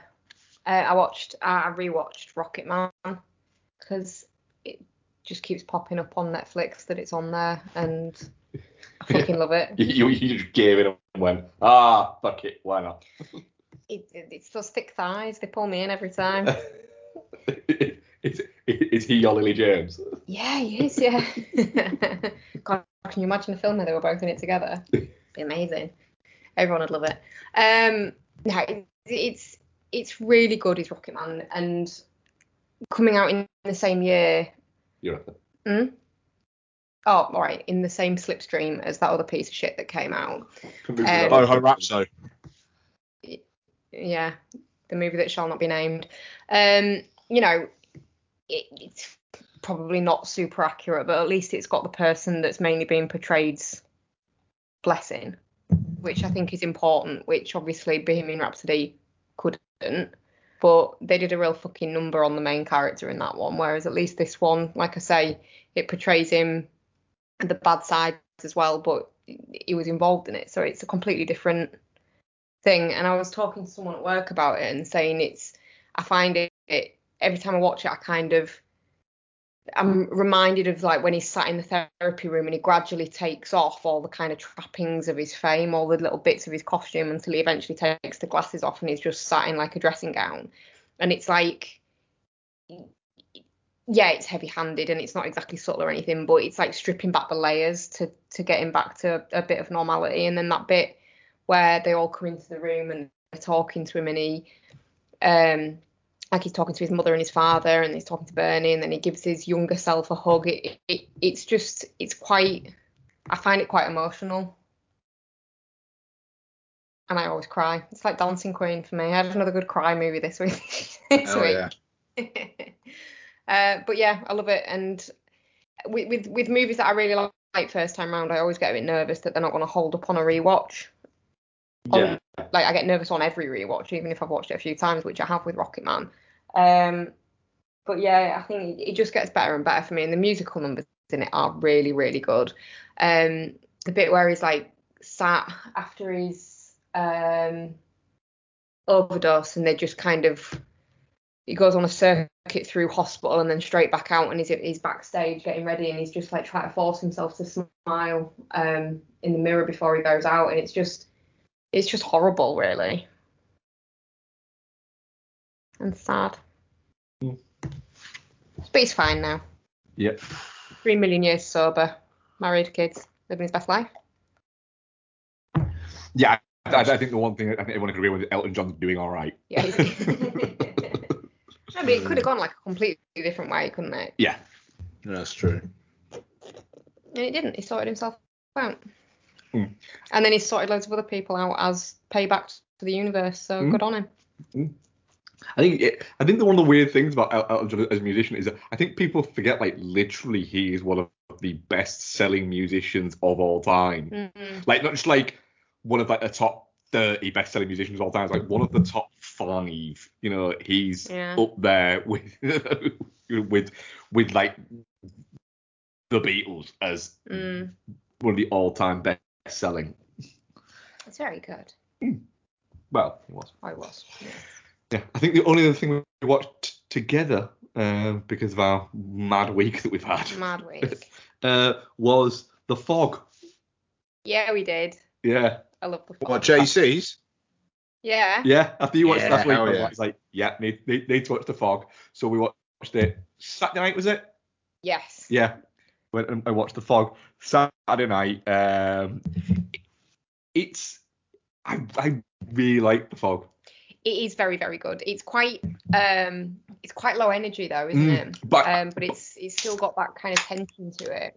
Yeah, but I really dig that about it. I, I Mm. dig about the fog i- i- is the fact that every time when, when I'm watching it, I get to a point of where I go, hang on a minute, why is it concluding? It's only just started. and at the end I go, holy shit! It's just it's it never tries to it's never got like a big action scene or a big scene or anything like that. It just ticks along at this really fucking nice pace that you you just get a little bit kind of lost in its location, its atmosphere, and all of these bits. Mm, yeah. Um, that it, it's just so floaty, but pussy magnet. it's got Tom pussy Magnet. Tom Atkins in it. Yeah. Um, Guy gets tail. I- he fucking does.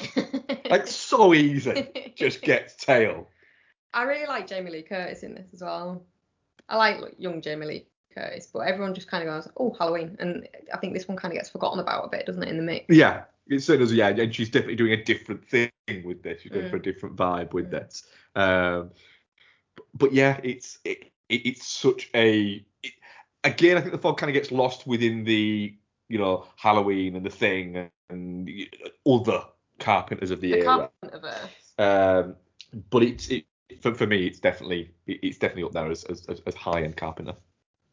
Yeah, I think it's just one of those kind of low key fantastic movies, but it's not it's not doing out flashy really, is it? So it doesn't. No, but the thing is, I think I watched The Fog more than I watched yeah. The Thing. Yeah. Yeah. I like the thing. Though. I do like The Thing, Should do that this week. but I watch The Fog more often than I watch The Thing. Okay. Yeah. Yeah. Yeah. And I watch Escape from New York more than all of them. Yeah. 'cause it's Escape from New York. Of course. So yeah, that was what what what, what, it. what, what you been watching? Ian? We've been rubbish this week. haven't We have been terrible this week. Apologies, guys. Apologies. Um, do you know what I watched this week? Did you watch uh, Escape from New York? I did. Um, so yeah, I mean the uh, the Blank Check podcast are doing uh, John Carpenter at the moment, which is uh, proving a, a, a good excuse to uh, to to rewatch some. So yeah, I've, I've actually got quite a few here, guys. So buck, uh, buckle in. Sorry. Um, so uh, yeah, Escape from New York. I mean that film is just a five star banger every which way you look at it. Um, Yeah. like. Just Kurt Russell straight from his fucking first conversation with Lee Van Cleef, Cleef where it's just like, uh, and the president is missing. The president of what? It just, it's great. It's great. Um, It's the it, it, it's the fucking um, chandeliers on Oh, uh, on uh, fucking the Duke's car. car. It's just it, it's the, the little touches like that that are just fucking brilliant. And just in the score, it's like the synthy stuff, but there's almost like some cowbell in it as well. It's like bunk, bunk, bunk, bunk, bunk, bunk, bunk, bunk, do do do do. It's The just thing is, fucking- it's the Escape from New York theme um, theme tune is something that I hum almost every day to myself. Fair enough. hell yeah. But yeah, no, I'm yeah, it- absolutely. It's Sorry. that thing, you know, when you when you, when you like when you're doing like a, a a mundane task, but it's not like a mundane task. It's just a task that you do every day, so it, it stops being mundane. It just becomes something you're doing. So like at Do you do it work, while you're jerking off? um, I mean, yeah, no, I don't I don't consider that mundane at any point. Um, and it's it's it's only like a six minute song as well. Um, so, but like like when I'm flicking the lights on at work and I'm do, putting the shutter up and bits like that, almost daily I'll be fucking humming the uh, Escape from New York song theme song. But That's uh, I'd love to see it. I would love to see it. Um, I mean, a noted masturbation fan Ernest Borgnine as Cabby is just fucking fantastic. Um, for context, there they talk about this on Blank Check, but it was the first time I'd ever seen it. There is a clip on YouTube of Ernest Borgnine on like Fox News being interviewed and they say like you're looking great for your age and you you know you're so spry like what's the secret? And he's just like I don't I don't think I can tell you. And then like the host is like no no what? And he just leans in and just whispers I masturbate a lot. But it and like the looks on the other faces as they're kind of comprehending what it is he's fucking saying is incredible. And he's just there fucking laughing his ass off He, he- Uh, he's a man who hasn't taken anything seriously for a good 50 years.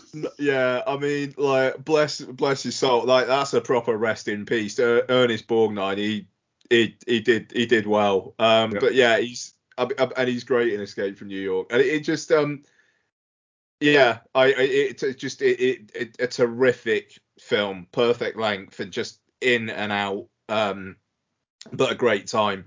And um, just a shout out for Frank Doubleday as Romero, the uh, almost goblin looking dude with the teeth. Oh, Um, oh yeah. Fucking incredible, incredible. Um, Hisses at the beginning. sorry. when he hisses at the beginning. Oh yeah, hell yeah, hell yeah. Um, oh, it's great stuff. Uh, so Escape from New York, uh, Iron Man 3, which I watched in preparation for Shang-Chi because of Ben Kingsley, basically. I really like Iron Man 3. Um, I, I think it's one of the most unique fil- feeling films of the MCU. Um, it would be interesting if they'd let Shane Black do something like that film again. Um, kind of feel like they probably would. Um, but yeah, it, it, it's fun, good action sequences, good characters. I like the if knowing that Rebecca Hall was originally supposed to be the big bad, um, but the former head of Mar- Marvel kiboshed that because she wouldn't sell toys, and apparently Guy Pearce would. Um, th- that makes that does make the film look look worse. Um, you know, the whole idea of someone who was basically used and tossed away by Tony Stark turning out to be a big bad just feels like a really natural fit. Um, and Rebecca Hall's really good in it when she's in it, and then she's just like fucking unceremoniously killed off in the set, like the end of the second act. Um, it it it it, it doesn't hang right. So, but yeah, I I, I think Iron Man three is really really solid. Um, it hold it holds up well, and it, it has just got that Shane Black sensibility, which is which is unique for those films. Um, finished off my completely unnecessary Pirates of the Caribbean franchise watch um, with uh, Dead Men Tell No Tales or Salazar's Revenge. Uh, it was the only one that I hadn't seen pre- uh, previous to this set of rewatches. It's better than On Stranger Tides, um, for sure. Um, it's weird that the emotional arc in the film belongs to Geoffrey Rush's Barbossa. Like, why? Odd. Um, but I think the first half hour, 45 minutes is fucking brilliant. Like, really, really good trying to recapture like the air of the first one. Um, and then it just gets bogged down in um you got to go and get this thing to do that thing and then you're going to look at that thing and oh it turns out that thing actually meant that and then there's a battle at the end but the battle was really anticlimactic like really anticlimactic. And also i, I was watching it and um, donna came in at one point and she, she was like oh what's this? I was like oh it's the last pirates of the caribbean. And she was just like javier bardem that cg looks worse than anything out of the ones that i've seen. And she'd seen the first three. And she Yep. she was right. Yep. Like- right.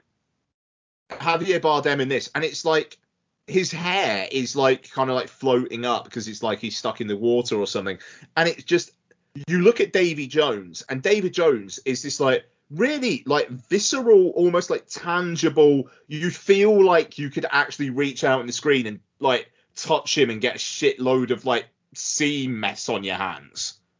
And with Javier Bardem, it's like you'd you'd reach out and you just like you'd like your hand would just go through him like it's just air it's nothingness um re- and it was really distracting but um yeah and also i will say kaya scodelario is like the the the young woman of the film um and she's v- very good actually uh, like very spunky and she's you know she's got heft to her brenton thwaites as the young man of the film is an absolute wet fart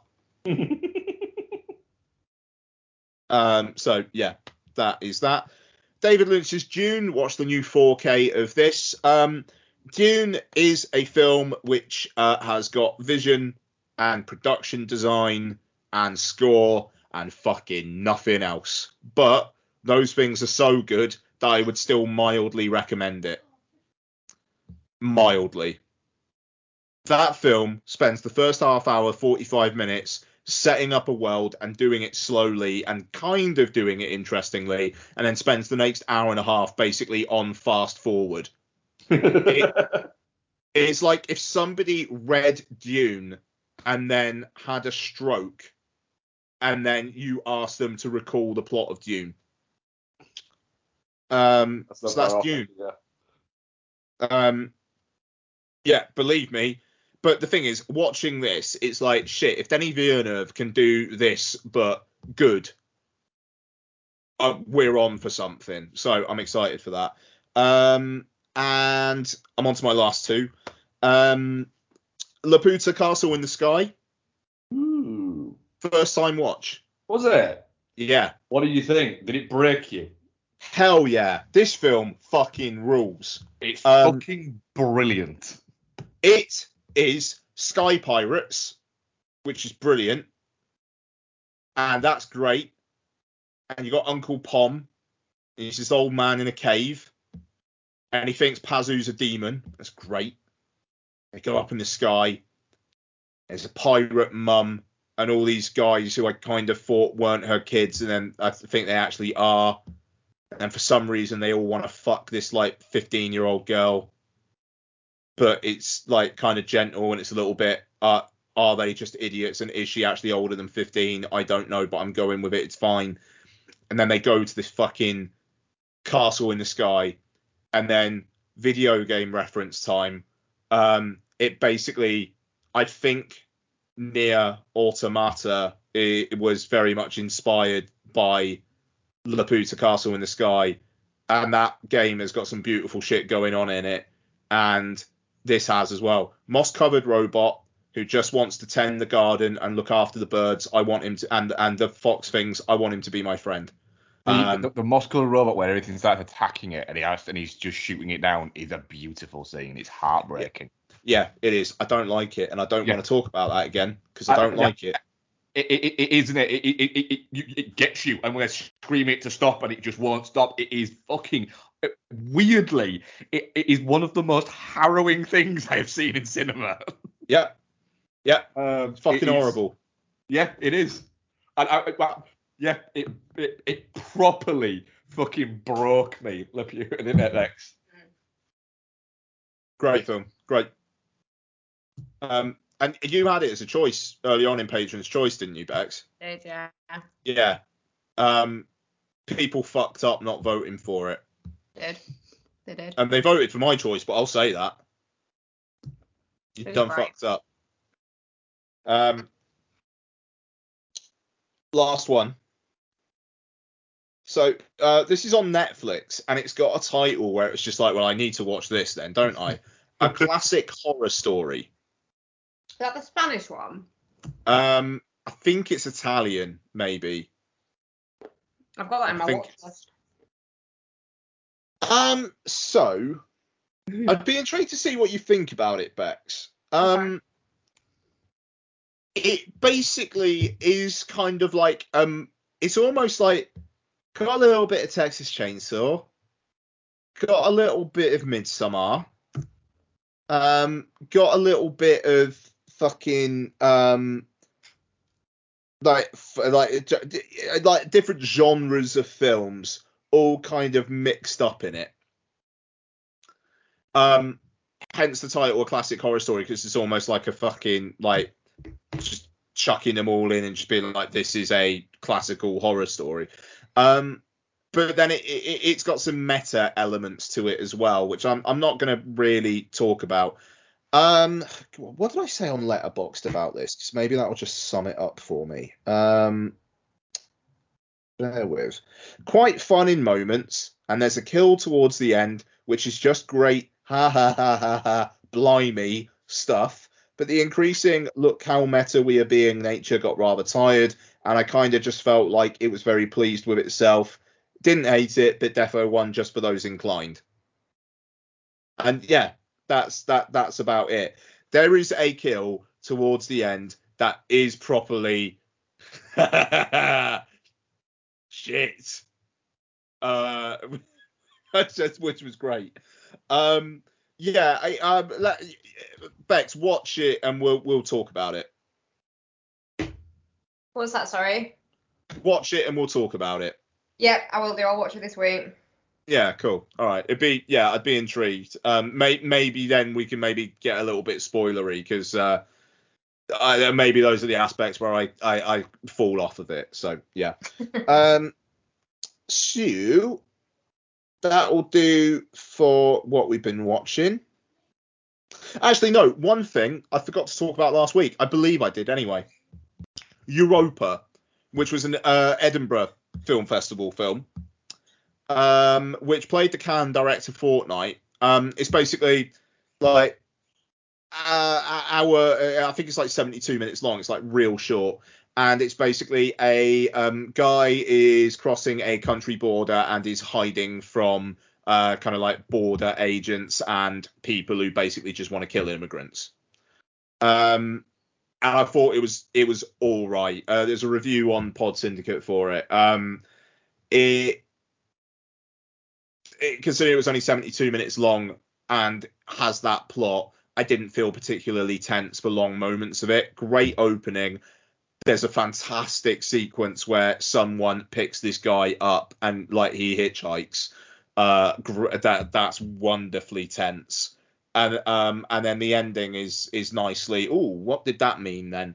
Um, but there are large chunks of just watching this guy walking about in the woods, and I know I'm supposed to feel tense because it's just like something could happen at any minute but nothing happens for long enough that you just go, when is something going to be ha- uh, happening? I hope it's in any minute. Um, so yeah, I, I, I thought it was a bit of a misfire, but it was very, very well intentioned. Um, and I think it might be playing LFF actually. I think I remember seeing it in the listings. Um, but yeah, not necessarily worth your time. It was on the online screener library for Edinburgh, so I wouldn't be surprised if it is for LFF as well. Um, so that will do for that. Let's move on to Vanilla Sky. Let's do the retro review. Let's do the patron's choice. Nice. Uh, so Vanilla Sky is directed by Cameron Crowe and stars Tom Cruise, Cameron Diaz, Jason Lee, Penelope Cruz, Timothy Spall, others. Noah Taylor's in there. Tilda Swinton's in there. Blimey. Kurt Russell's in there. Good cast. So. Uh, Michael Shannon's in there. Michael Shannon's in there as a security guard. Um, so yeah, Vanilla Sky, uh, remake of the Spanish language film Open Your Eyes, Abre los Ojos, or something like that. Um, and uh, concerns David Aames, played by Tom Cruise, who is the son of a publishing magnate who is having what would many would consider to be a dream life, as in Cameron Diaz is essentially his fuck buddy, and he can pretty much do whatever he wants. He has a magical night with Sofia, played by Penelope Cruz. Uh, after that, he takes a drive with Cameron Diaz. She tells him that she swallowed his cum, and that means something, and it all goes wrong from there. Um, Jordan, when you swallow cum, does it mean something?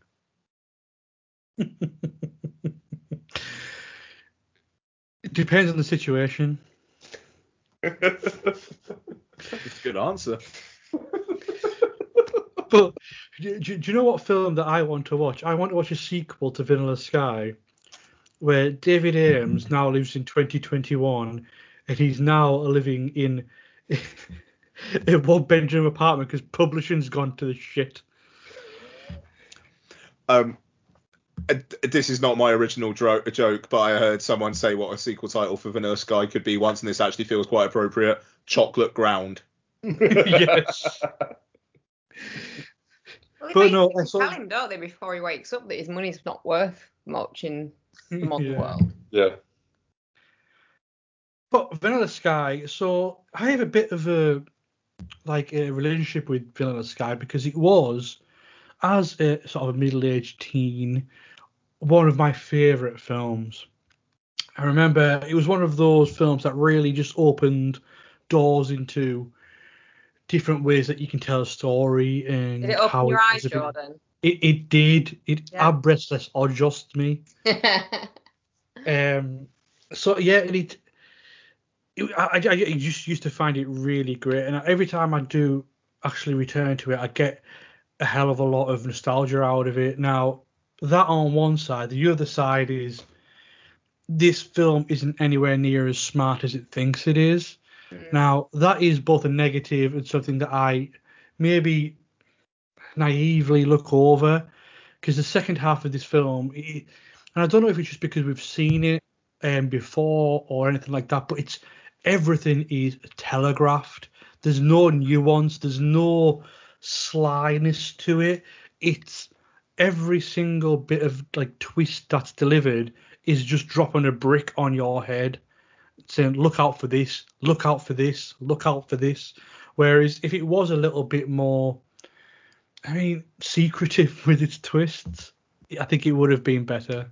Um, but Tom Cruise, Pen- Penelope Cruz, the first 40 minutes of this movie is just a joy. The chemistry that they tho- those two um, actors have is unbelievable. It, it, it's electric, and I will say I will always thank Vanilla Sky for being the film that introduced me to Jeff Buckley, and he will always be in my heart for that.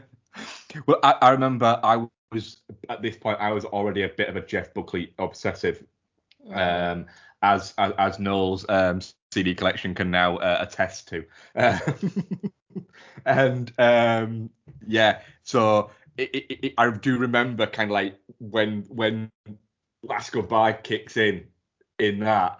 I do kind of always remember doing a, a, a precursor to the um, the DiCaprio meme thing and kind of going, holy shit, because it, it was there wasn't you hadn't had the Jeff Buckley explosion that you had um, Yeah. now, where there's, there's there's so much out there. Yeah. From what is it? It was just you know if you were a fan, you had one album, that was it. Yeah.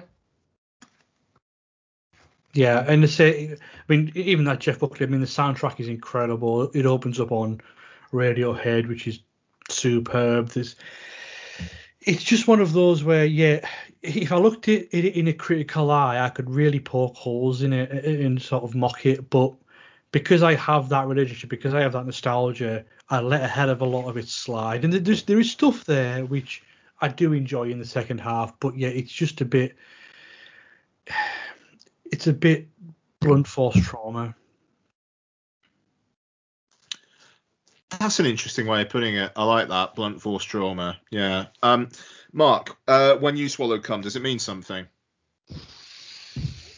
It happens so often that it stopped meaning anything.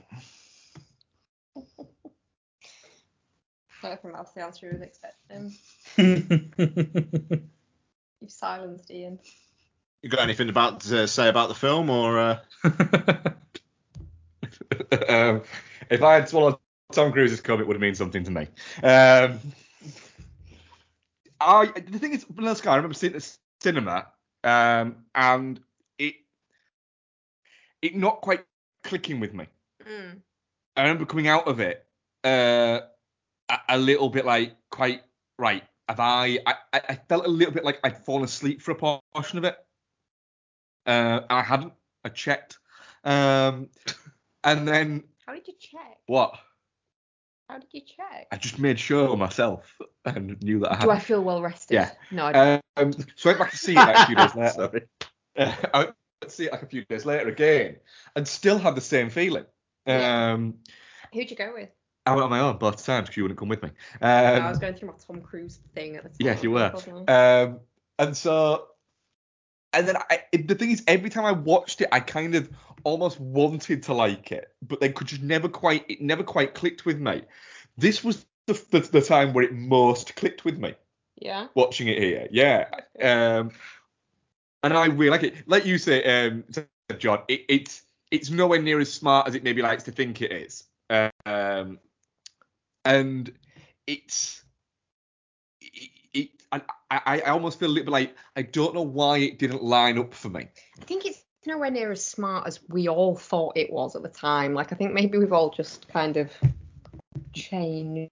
Yeah. Um, that's what it, that's what it might be as well because I saw, well, saw this what it came out in 2001. I would have been 14, 15 at the time, so it was a um, undeveloped mind.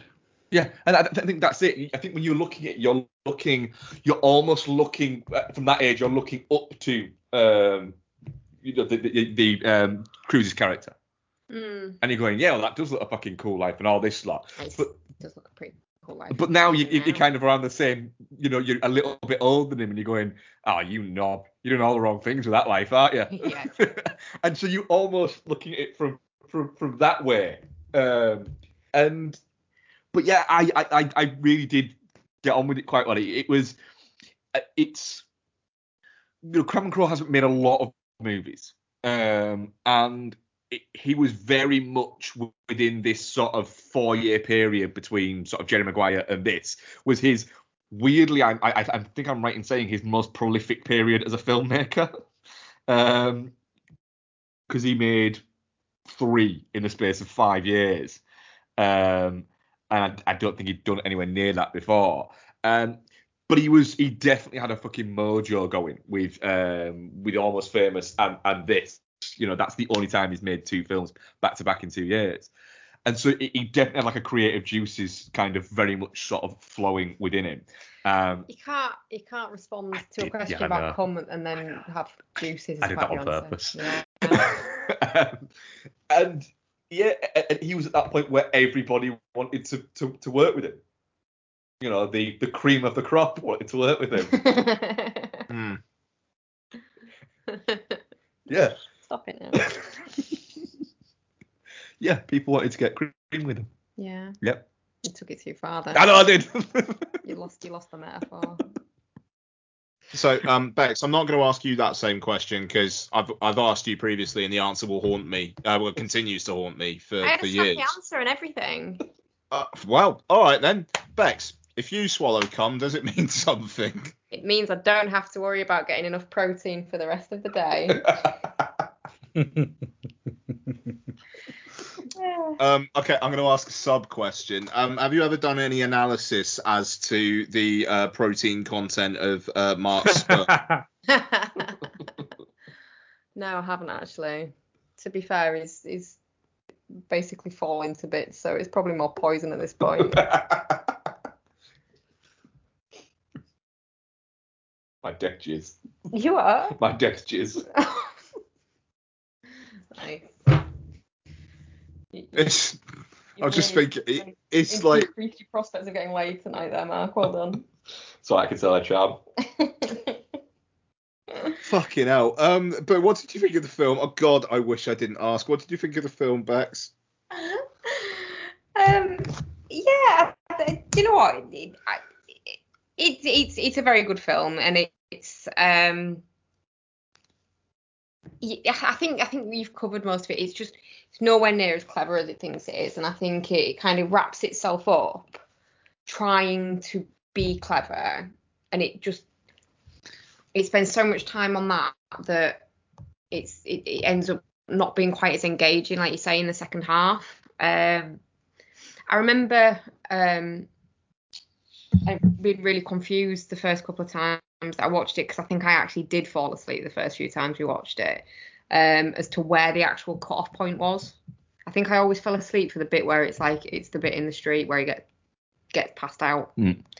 Um, but yeah, I mean it's it's perfectly watchable. It's just it's not the mind bender that I think it wants to be.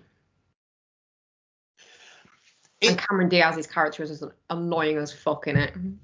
But then she's supposed to be. I think she's great in it. You like crazy bitches though, don't you? You'd I be like, d- hey Cameron, That's a fair point. come on a fucking date. I was having a conversation with Jordan WhatsApp at, um uh maybe yesterday, and um and actually considering Mark's predilection for crazy bitches and how I'm usually like, yeah, all right then, I'm kind of into the vibe here. Yeah. I, I, I'd be doing stuff like saying to her on a night out, go, go, go, give, throwing the keys and going, oh, you can drive. You're a bit tired at the moment, though, don't you? Just to see what happens. She'd, she'd want to do it four times though, Mark. Would you be up for that? Well, She'd want to do it four times. Four times means something. it does mean something. Yeah. Yeah. I want to take it to the next fucking level and go, how fucking crazy you get if it's five? Let's fucking do this. I, I I must say that scene itself did seem like it was written by like a 14 year old. Yeah. Oh, yeah. Yeah. It, it felt so awkward. Yeah. Yeah. I do like Tom Cruise's reactions during it though. Where like first off he's just kind of like joking about and whatnot, and he just gets increasingly more uncomfortable. Um, and then when the car does crash, like the the matter of fact way it's shot, where it just Yeah, goes yeah. off the bridge, Yeah. smacks into that wall, and then just like 10 seconds later you see people running towards it. That was great. Like that's such a fucking hell. Is that yeah, that's that's what car crashes are like in real life. It's just like That's a the same few thought I seconds had, of yeah.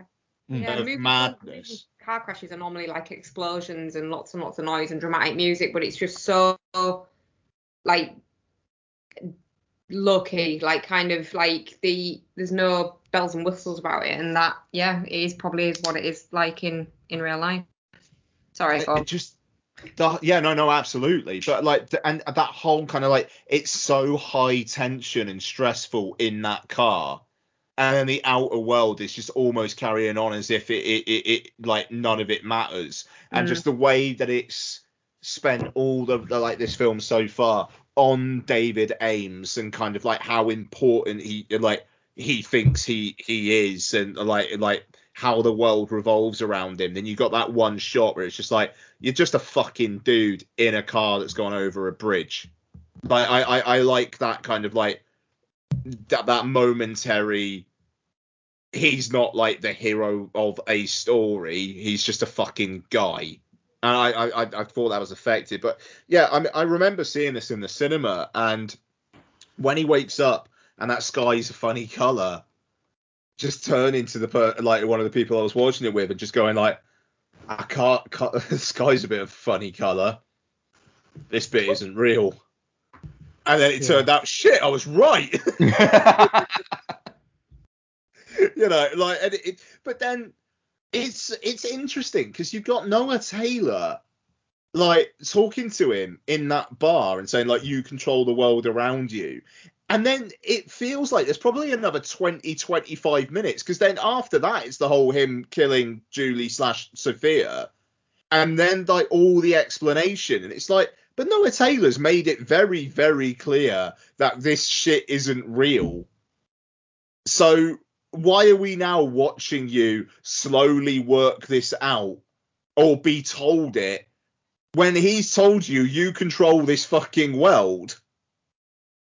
It like it's a weird place for that section to be.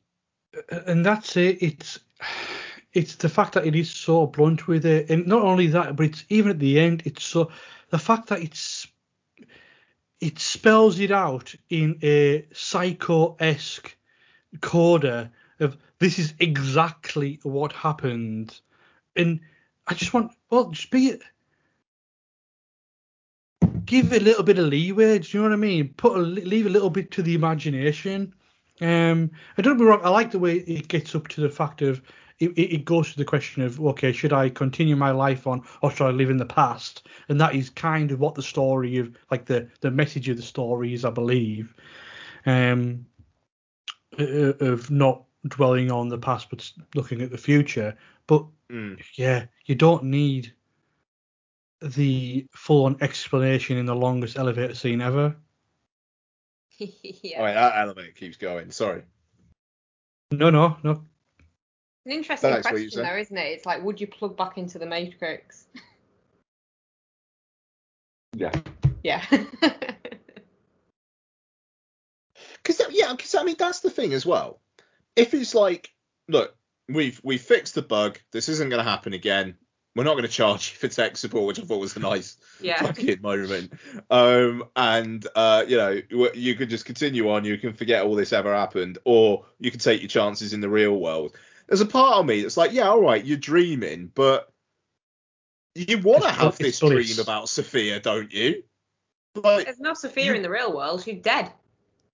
No, yeah, exactly. But that's the thing. And it's like I, I didn't really get the arc of yes, he wants to wake up Mm. because the, the whole problem is I I've killed my girlfriend thinking like she was like someone else and like being I, I was being like gaslit by the seven dwarfs and whatnot. That's been solved. Oh, okay, I'm in this thing, or I can wake up and who the fuck knows. It I he says goodbye to Sofia at the end, but I almost, I don't buy it. I'm like, why aren't you staying with her? It, it, it doesn't it that that arc doesn't work for me. Like straight straight up. I think maybe once he realizes that he never actually had anything with her apart from that one day though.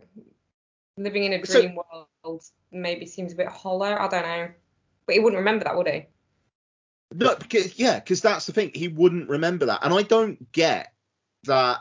Okay, I need to understand that it was basically an infatuation with Sofia, because he's having the relationship with Sofia, and he's shagging her when he kills her, thinking that she's Julie. You know, like there, there's not that break of I need to wake up and live my life because I realised that it was an infatuation. There's never that bit there. It goes from I'm living my life with Sofia, this buggy shit's happening. Oh, that's the solution to the buggy thing. Actually, do you know what? Don't worry about it. I'm gonna I'm gonna go and live a real life.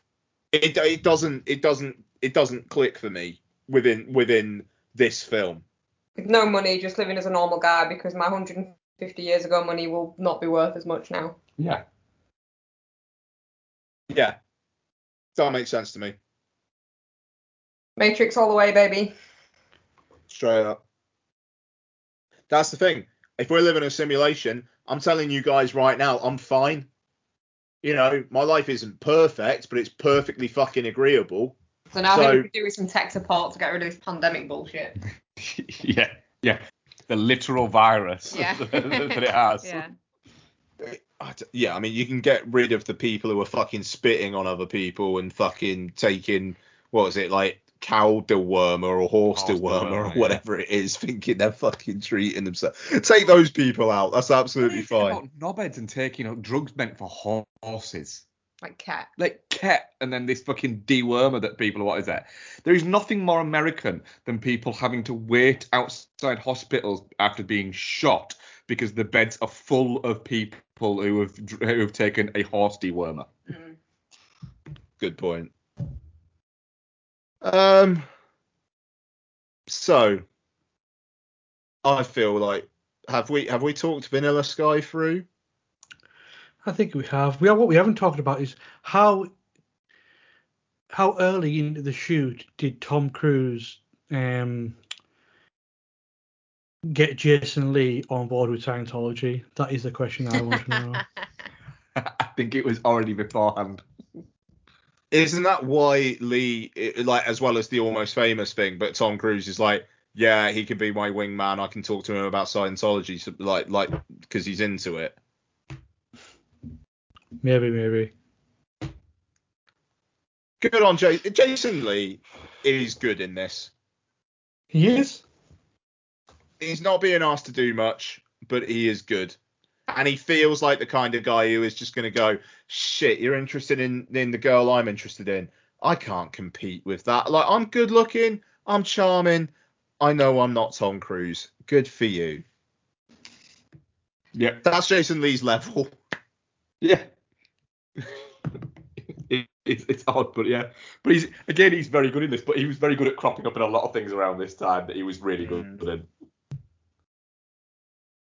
Um, yeah, for me, touching cloth. Um, I think it's all right, and I'm the one who picked the fucking thing, so fuck me, I guess. The 4K was fine. Yeah, good transfer, look good. I, I I relate to. I'm definitely not shit. I I, I like this the most. This the most I've liked it. Yeah, I would say definitely not shit. I get enough out of it to to not be like negative on it. I think. Me too, definitely not shit. So I, I get a lot of nostalgia out of it. Well, I mean, if we've learned anything today, is that when we all swallow cum, it means something and gives us protein. Let's Oh, move. and of 2016, Lee no longer practices Scientology. Yeah, I did tell you this when you made the Scientology comment in the film. I said he didn't- he didn't it anymore. Oh, I didn't know that. Mm. Oh, well, that's alright. We can like him again. He's not mental. Is that why he hasn't been in any, anything for years? Because uh, like the Thetans are out of balance or whatever the fuck it is. Maybe it is. Right.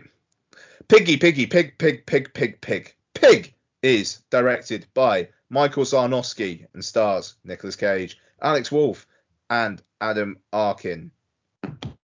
So, Pig is the story of a chef who is living in the woods with his pig. the pig is kidnapped one day, and the chef recruits a guy he sells truffles to, Amir, played by Alex Wolff, to find his fucking pig. Jordan McGrath. Um, when Nicolas Cage is talking to the chef about halfway through the film, did you feel like uh, you were watching a man's soul collapse? Because I did. Absolutely. Um, there is there is a subreddit called uh, Watch People Die Inside. and, um, and that would definitely be in there. um, but so I liked I liked Pig. Um, I didn't actually think I was going to like it as much as I did. Uh, Nicolas Cage, again, he's an interesting one, but he's superb in these superb in this, but he's also absolutely superb in that scene. Like you you get him staring into that guy's soul and just tearing him apart. It's great to watch. Um, the, there's parts that I like more than others, and even the one the parts that I don't like that make no sense, I still kind of enjoyed. Like the, the stuff I don't get. Like, is there an actual truffle mafia like going on in Portland where we go and get put into a chef's fight club? I, I reckon Nick Cage wrote that bit in. that that that is baffling to me, and it just feels so out of place with the entire rest of the movie. That it just goes into sort of truffle fight club. Um, but other than that, well, Jordan. yeah, It's the, the the idea behind it is it's so that the um the hospitality people can take out their aggression on the chefs. Yeah, yeah. Yeah, because he's not allowed to fight back, is he? No, he's not allowed to fight back. He's And just got to take a gets beating. for it. Yeah. Yeah. So th- th- that actually get you know, I find it interesting, but I don't feel it, it, like it belongs in this movie. Um, but I, I, I liked its vibe, I liked its energy, I liked the low keyness of it. Um, and yeah, I mean, the stuff which I don't. It's one of those things where there are plot points that I don't know if they just aren't answered or that I just didn't fully get because why did um the guy's dad, who's like the big bad of the place, why did he not like Nicolas Cage? Did he steal his wife, or did he do something to his wife that made her go into like a mental institution? Like, why did he arrange for the pig to be taken? And I think he just wanted a truffle pig. Yeah, I think he just I wanted a don't think pig. it's personal. I don't, I don't think I don't think there was any I don't think he even knew whose truffle pig it was. So I thought it was personal. Like when he turns up on the guy's porch, it seems like they knew each other. I may have read something completely into that, but yeah, I, I felt like that that was an actual because he said that when he found out that the pig was his, he had to take it or something like that. And I was just like, well, I I don't understand why. So like, but if, if there is actually no connection, then that makes a little bit more sense. But it felt like it was amping up to that, and it, it never really delivered it. Yeah, my my reading on it was that not that they knew each other, but that just chefs of that kind of stature are just known, aren't they? And especially if you work in the industry, I think it was just that it was a recognisable name slash face when he eventually turned up at his house. Yeah. That was my read anyway. Yeah. Which, which is maybe just me not not not clicking on then. Um, but like, yeah, so I, I I liked it a lot. Um, I wouldn't say it's great. I mean, I, would I watch it again? Probably not for a few years, but it's it's a nice what 97 minutes. Sorry, 87 minutes. Can't go wrong with that. Mm, mm. Um, Becky, hmm did you want to eat the pig? No. I don't eat the pig. no I kind of did. That looked like a fucking chunky pig. Safety pig though. Oh, that bit though where he's like, I don't need her to find the truffles. I just, just love her. It broke my fucking heart. She's like his dog. Yeah. It's it's horrible. I was explaining the right, so obviously we're all spoilers all the time, aren't Yeah. we? I was explaining the plot to my parents the other day and I and I got sort of towards the end of it. And they were like, Oh, so was he really happy when he got the pig back? I was like, Oh no, no, the pig's dead. And they were like, Oh, that's awful. So what what did he do? Just went back to his cabin and was sad. Probably won't watch that then, Bex. All right, yeah, probably not. But Bex, when your mum swallows cum, does it mean something? I mean, she's not got a headache for once, so good on her.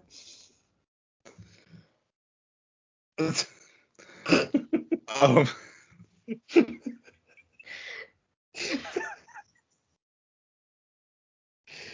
Oh, only Ian could ask that question about Beck's mum.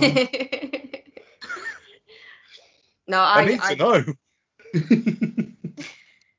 What's the number? I'll ask her. know. They don't have a landline anymore, and I don't know a mobile off by heart. You can ring my dad if you like. I know he's. Cool. What's his number? I'll probably tell you later. I wouldn't. No, no. Ian, after a few Jack Daniels. Oh, hi. Steve. When Elaine swallows cum, does it mean something? You'd probably have your track. Um. oh, sorry, I've really lost my thread now. Mark. Um. So Alex Wolff, right? Yep. He's an interesting one because there's another Wolf, isn't there? There's a Nat Wolff. And he's Nat Wolff. Yeah. I can't tell them apart. I can't. I can't. Um, to the point of where for this entire thing, I was looking and going, Nat Wolff looks fucking different, doesn't he? So this one's the hereditary one, isn't it? yes. And his brother is the other one. He was the one who was in Death Note, I think. Yes, he was on in Death Note and in Our Stars. Right. Okay. Okay. Um. So Alex Wolff Yeah. seems to be a bit of a kind of an A24 adjacent adjacent boy. Yeah. Um.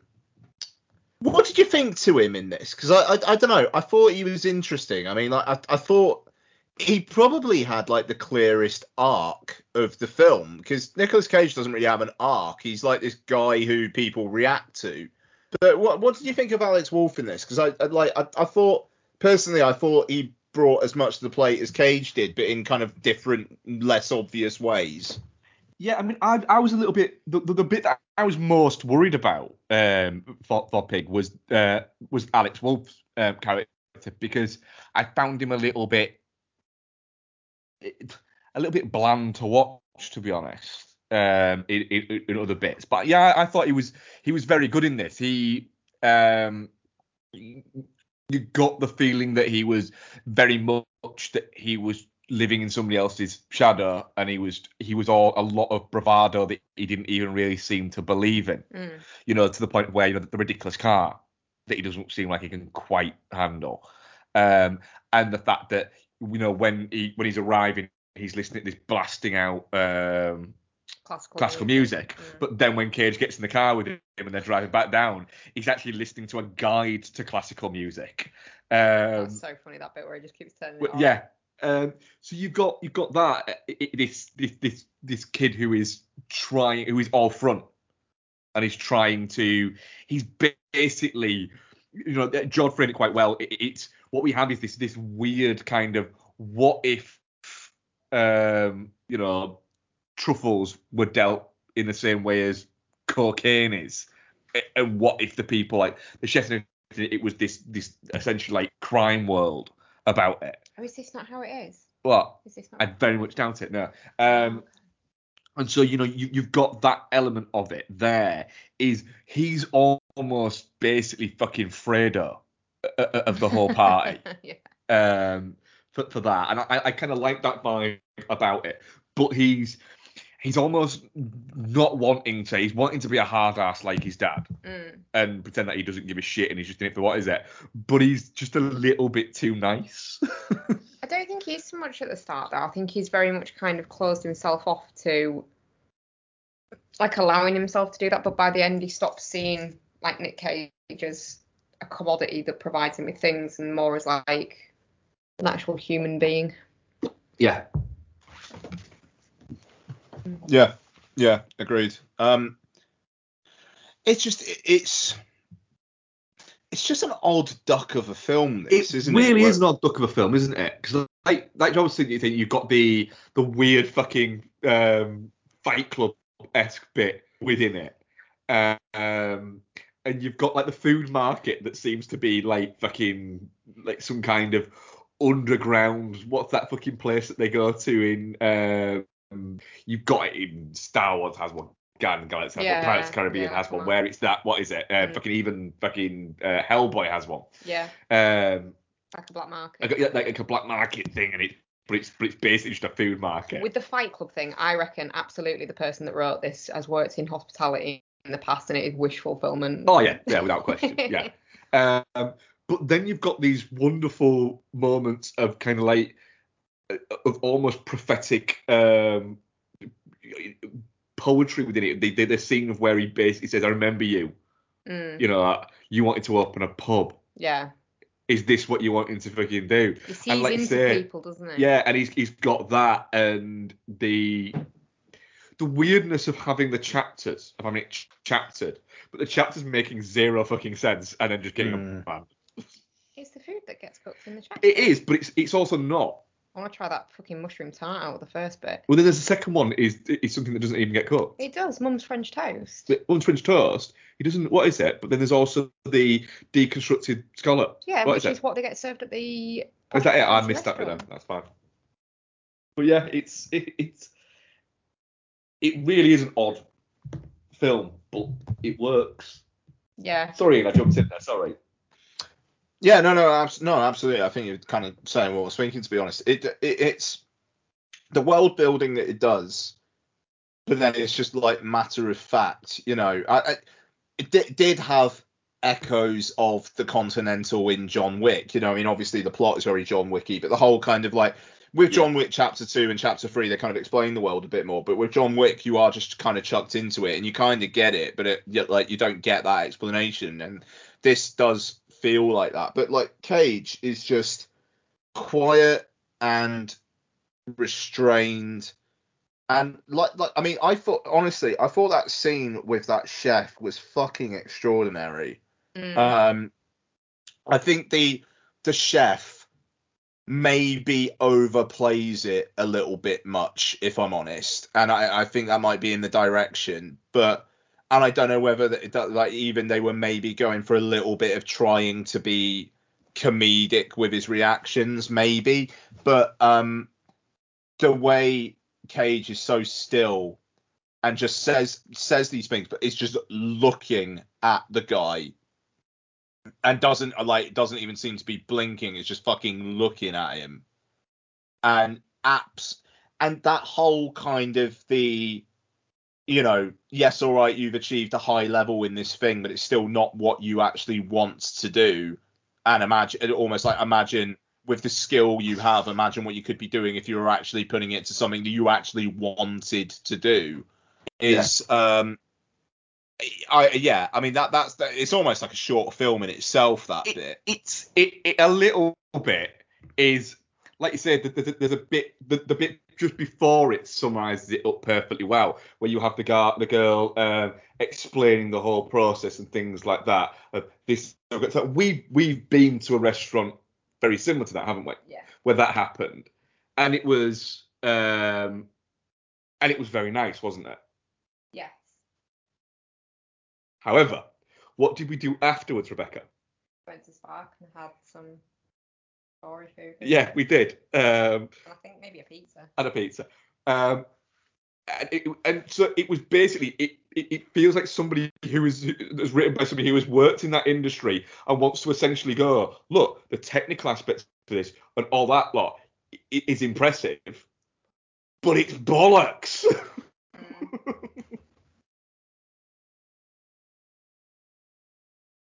Yeah, yeah. It's um. Uh, I feel annoyed that I'm a little bit removed from Pig at this point, but um, that that scene really, really did stand out, and uh, Yeah, I kind of want to see Pig 2 chicken. where, where Nick gets gets a chicken and he just lays eggs and he just makes awesome fucking what is it? And then someone just fucking just fucking runs it over or something like that, and he just goes mad again. Now this time Oh, he's trying to get rid of the chicken, but no one will take it. Yeah, this chicken shit. what is it?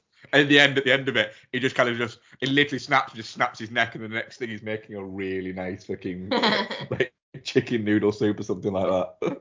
No, what the twist will be there will be some sort of reveal where the chicken was tell, trying to tell him all along that he was eh, the chicken was the reincarnated soul of the pig. oh. Oh, that bit's awful though, where it's like they were just too rough with her. yeah. It's horrible. Oh, it, it, That in all seriousness, I don't want to.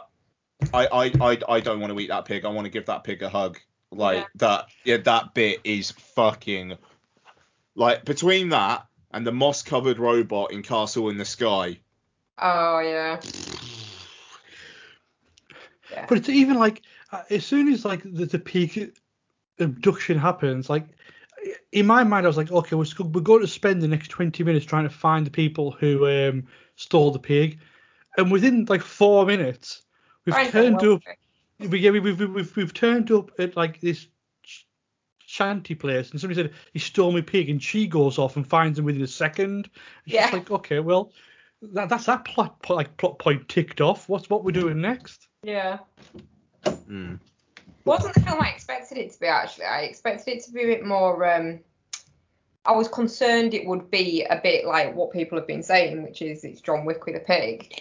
And it's it's just it's not, it's quite understated, isn't it? I, that- I, And I, I, like that about I'm it. glad I'd heard that for people that for somebody say for people who are expecting Nick Cage does John Wick, but it's a pig. Mm, It's not that at all. This Mm. is a much more somber piece. yeah. Yeah. Yeah. Definitely not shit. Definitely not shit. Uh, I've got to put a poll out Silly sausage. because I'm an idiot. Uh, definitely not shit for me. I, I I really loved it actually. Mm. Yeah, too. definitely not, definitely not shit for me as well. Yeah, Pretty solid week, you know. Um, sorry. Nick Cage for the win again. Hell yeah. We've got Prisoners of the Ghostland next week. Woo, So it continues. Right. Questions. Uh, we have one. Uh, Rick Kidd at Rick J Kidd. With Netflix announcing an interactive film where characters have to escape WWE star The Undertaker's haunted mansion, if you were making What? an interactive film, whose mansion would you choose for the characters to try escaping from, and what predicaments would they face? David Um, Lynch. David Lynch's mansion. all of them. All the predicaments. Cameron David Lynch's Diaz. The first predicament is why doesn't this door have a fucking handle? Where's the fucking door handle? Every time you push it, your arm just goes through it. Why is there a Really? fucking cloth? Why is my That- face not my face anymore? Why is there a fetus in a cot? this is fucking weird. Oh great, it's a fucking sandworm now. Steam's here. It's all going wrong. Is, is it really bad that my first thought was Bill Cosby's mansion and they want you to get out? is you, you've got different levels of different strength of tranquilizer you're trying to get out. Bloody hell. Loads of sweaters. Just loads of fucking sweaters. Is it like the Nando's roulette wheel? You have to spin it and it depends what is, is the strength of tranquilizer. It's like I'm just thinking of like a POV where do you know in POV games when you sort of swinging from side to side, and it's like you, you take one, you- it's a little bit worse, and you take another, it, it just gets to the point where you're there. Sorry, that's really dark. I enjoy that. Um, I was just thinking, like, you go through, like, it basically gives you the choice of either, um, oh god, I don't think I should say this actually. No, do you know what? now. No. It gives you the choice of either being uh, injected with something that will um, make you numb but conscious while he does things to you, but he won't leave any bruises, or a thing where you will sleep through the entire thing, but he can't promise how many bruises will be on you afterwards. this episode's got so dark. I was just gonna say that. fucking hell. Is, is the junior version like the Michael Jan- Jackson mansion then? yeah, that's the kids. The junior experience, yeah. You know, for kids. For kids. Um, Go I fucking Neverland and drink some Jesus juice. and, Um, and hope you come out with a twenty million pound payout. My answer would be Julie Gianni from Vanilla Sky's mansion.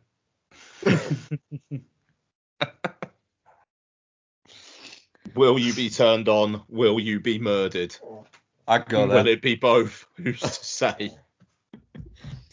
Mine's William Dafoe's mansion.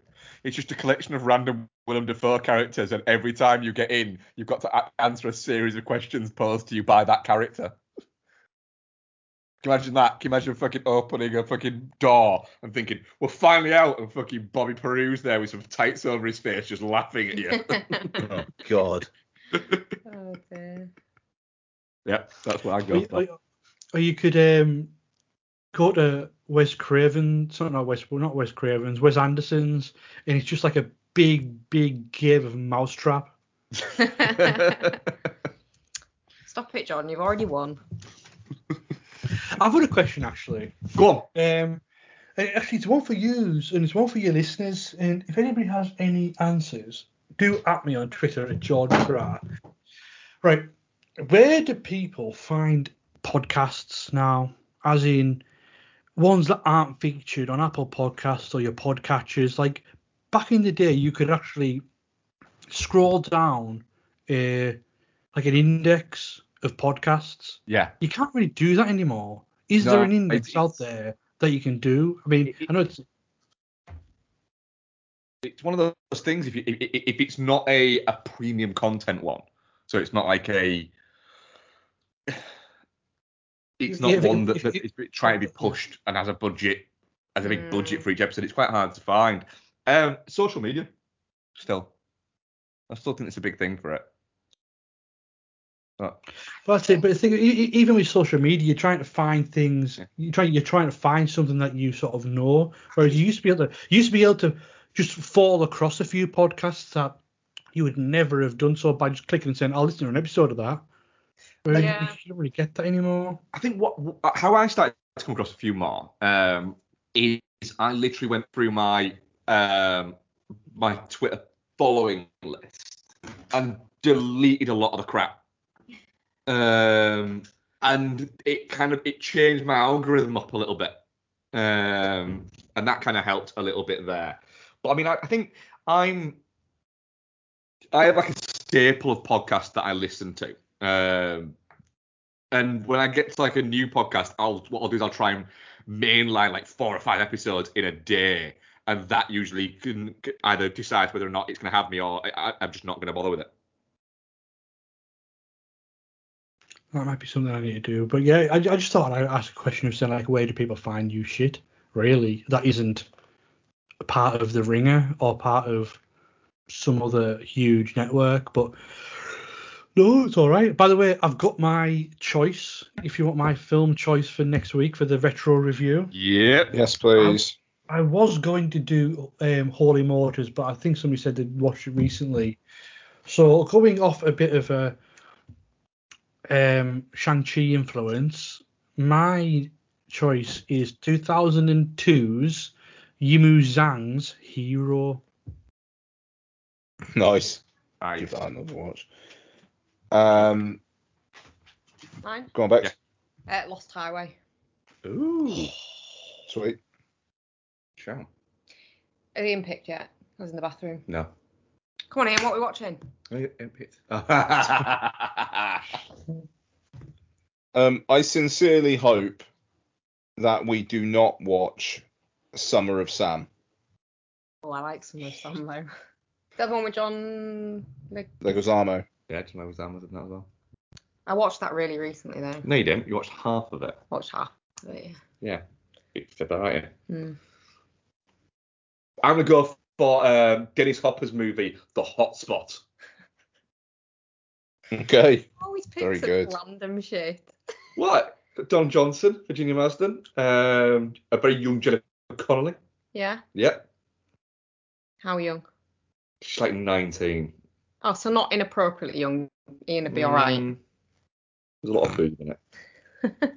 Yeah, but she's 19. I can deal with Virginia it. Marsden is just really fucking horny for Don Johnson in it. Sorry, can I just clarify? Virginia Mad- Marsden or Virginia Madsen? Madsen, sorry, I keep saying that. I'll do that. I didn't know if it's like another person. No, it's not. Same person. Okay. Uh, but yeah, yeah, it, it, it's, it's a lot of fun, people. I'm going to sell it here. And then you realise that no one's voted for it again. Oh. See, I was gonna go with Videodrome. no, you can't go to For Ian. Videodrome because he, he, he, 'cause he, he will rightly veto it. I straight up, I said last week, I think, veto. Tell you what, you can do Videodrome if you want. I just won't watch it. You two can talk about it. Yeah, but why, why, why don't we just watch Videodrome? What, what, what we've been watching? because I haven't got a reason to force you if we're not watching it for the podcast. I don't need to be forced to watch Videodrome. Okay. You should just watch Naked Lunch instead. No. Can we, can we watch Escape from New York? we might watch Escape from New York. tonight. Yay! We'll just follow along in Ian's like Yeah. carpenter thon. That's the way. Follow follow in my wake. Um, so coming up next week, uh, we are, as we touched upon earlier on, we are going to be uh, talking about *Malignant* and uh, *Cop Shop*. Yes. And I think if we've only got the two main reviews, shall we get Breaking Dawn Part One done? I Yeah. watched it two weeks ago, so you guys are probably gonna have to do the heavy lifting probably on watch this. You've got to rewatch it. Fuck You have to off. Experience that misogyny all over again. Fuck off. I'm not doing that. There- there- there- Um, there- there is a film on Netflix that dropped, which I nobody's talked about whatsoever. Um, and I, to I've got, I've got, yeah, it's Yeah, I Keaton, need to- it's Tucci. Uh, I'm, I'm, I can't wait to watch that. What's this one? Sorry. Worth.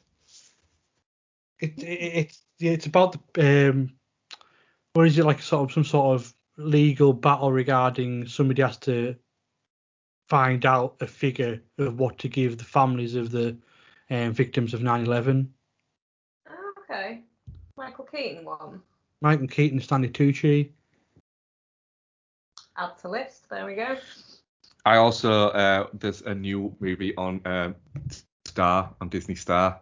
What is it? It's the John Cena one.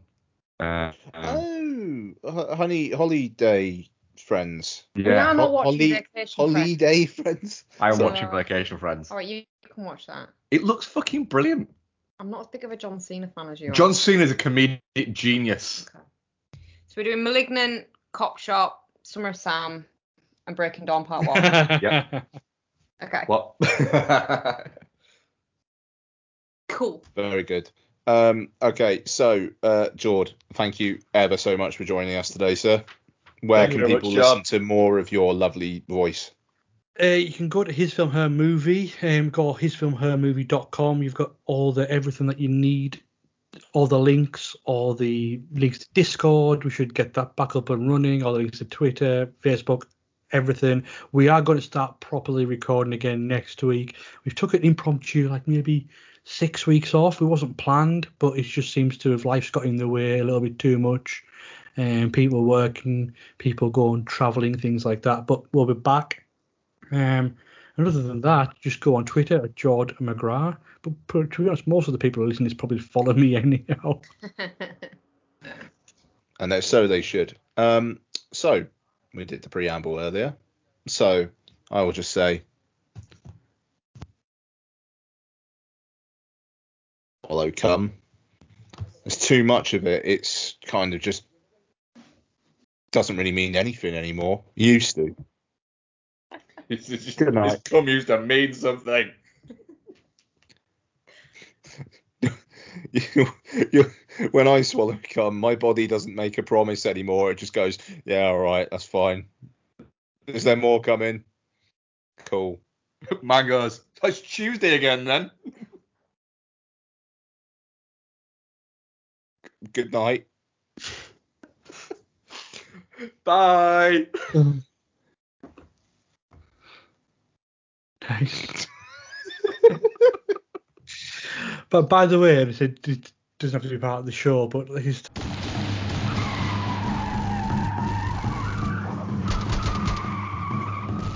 This podcast is part of the Pod Syndicate family. For more criminally compelling shows, articles, and conversations, head to wearepodsyndicate.com.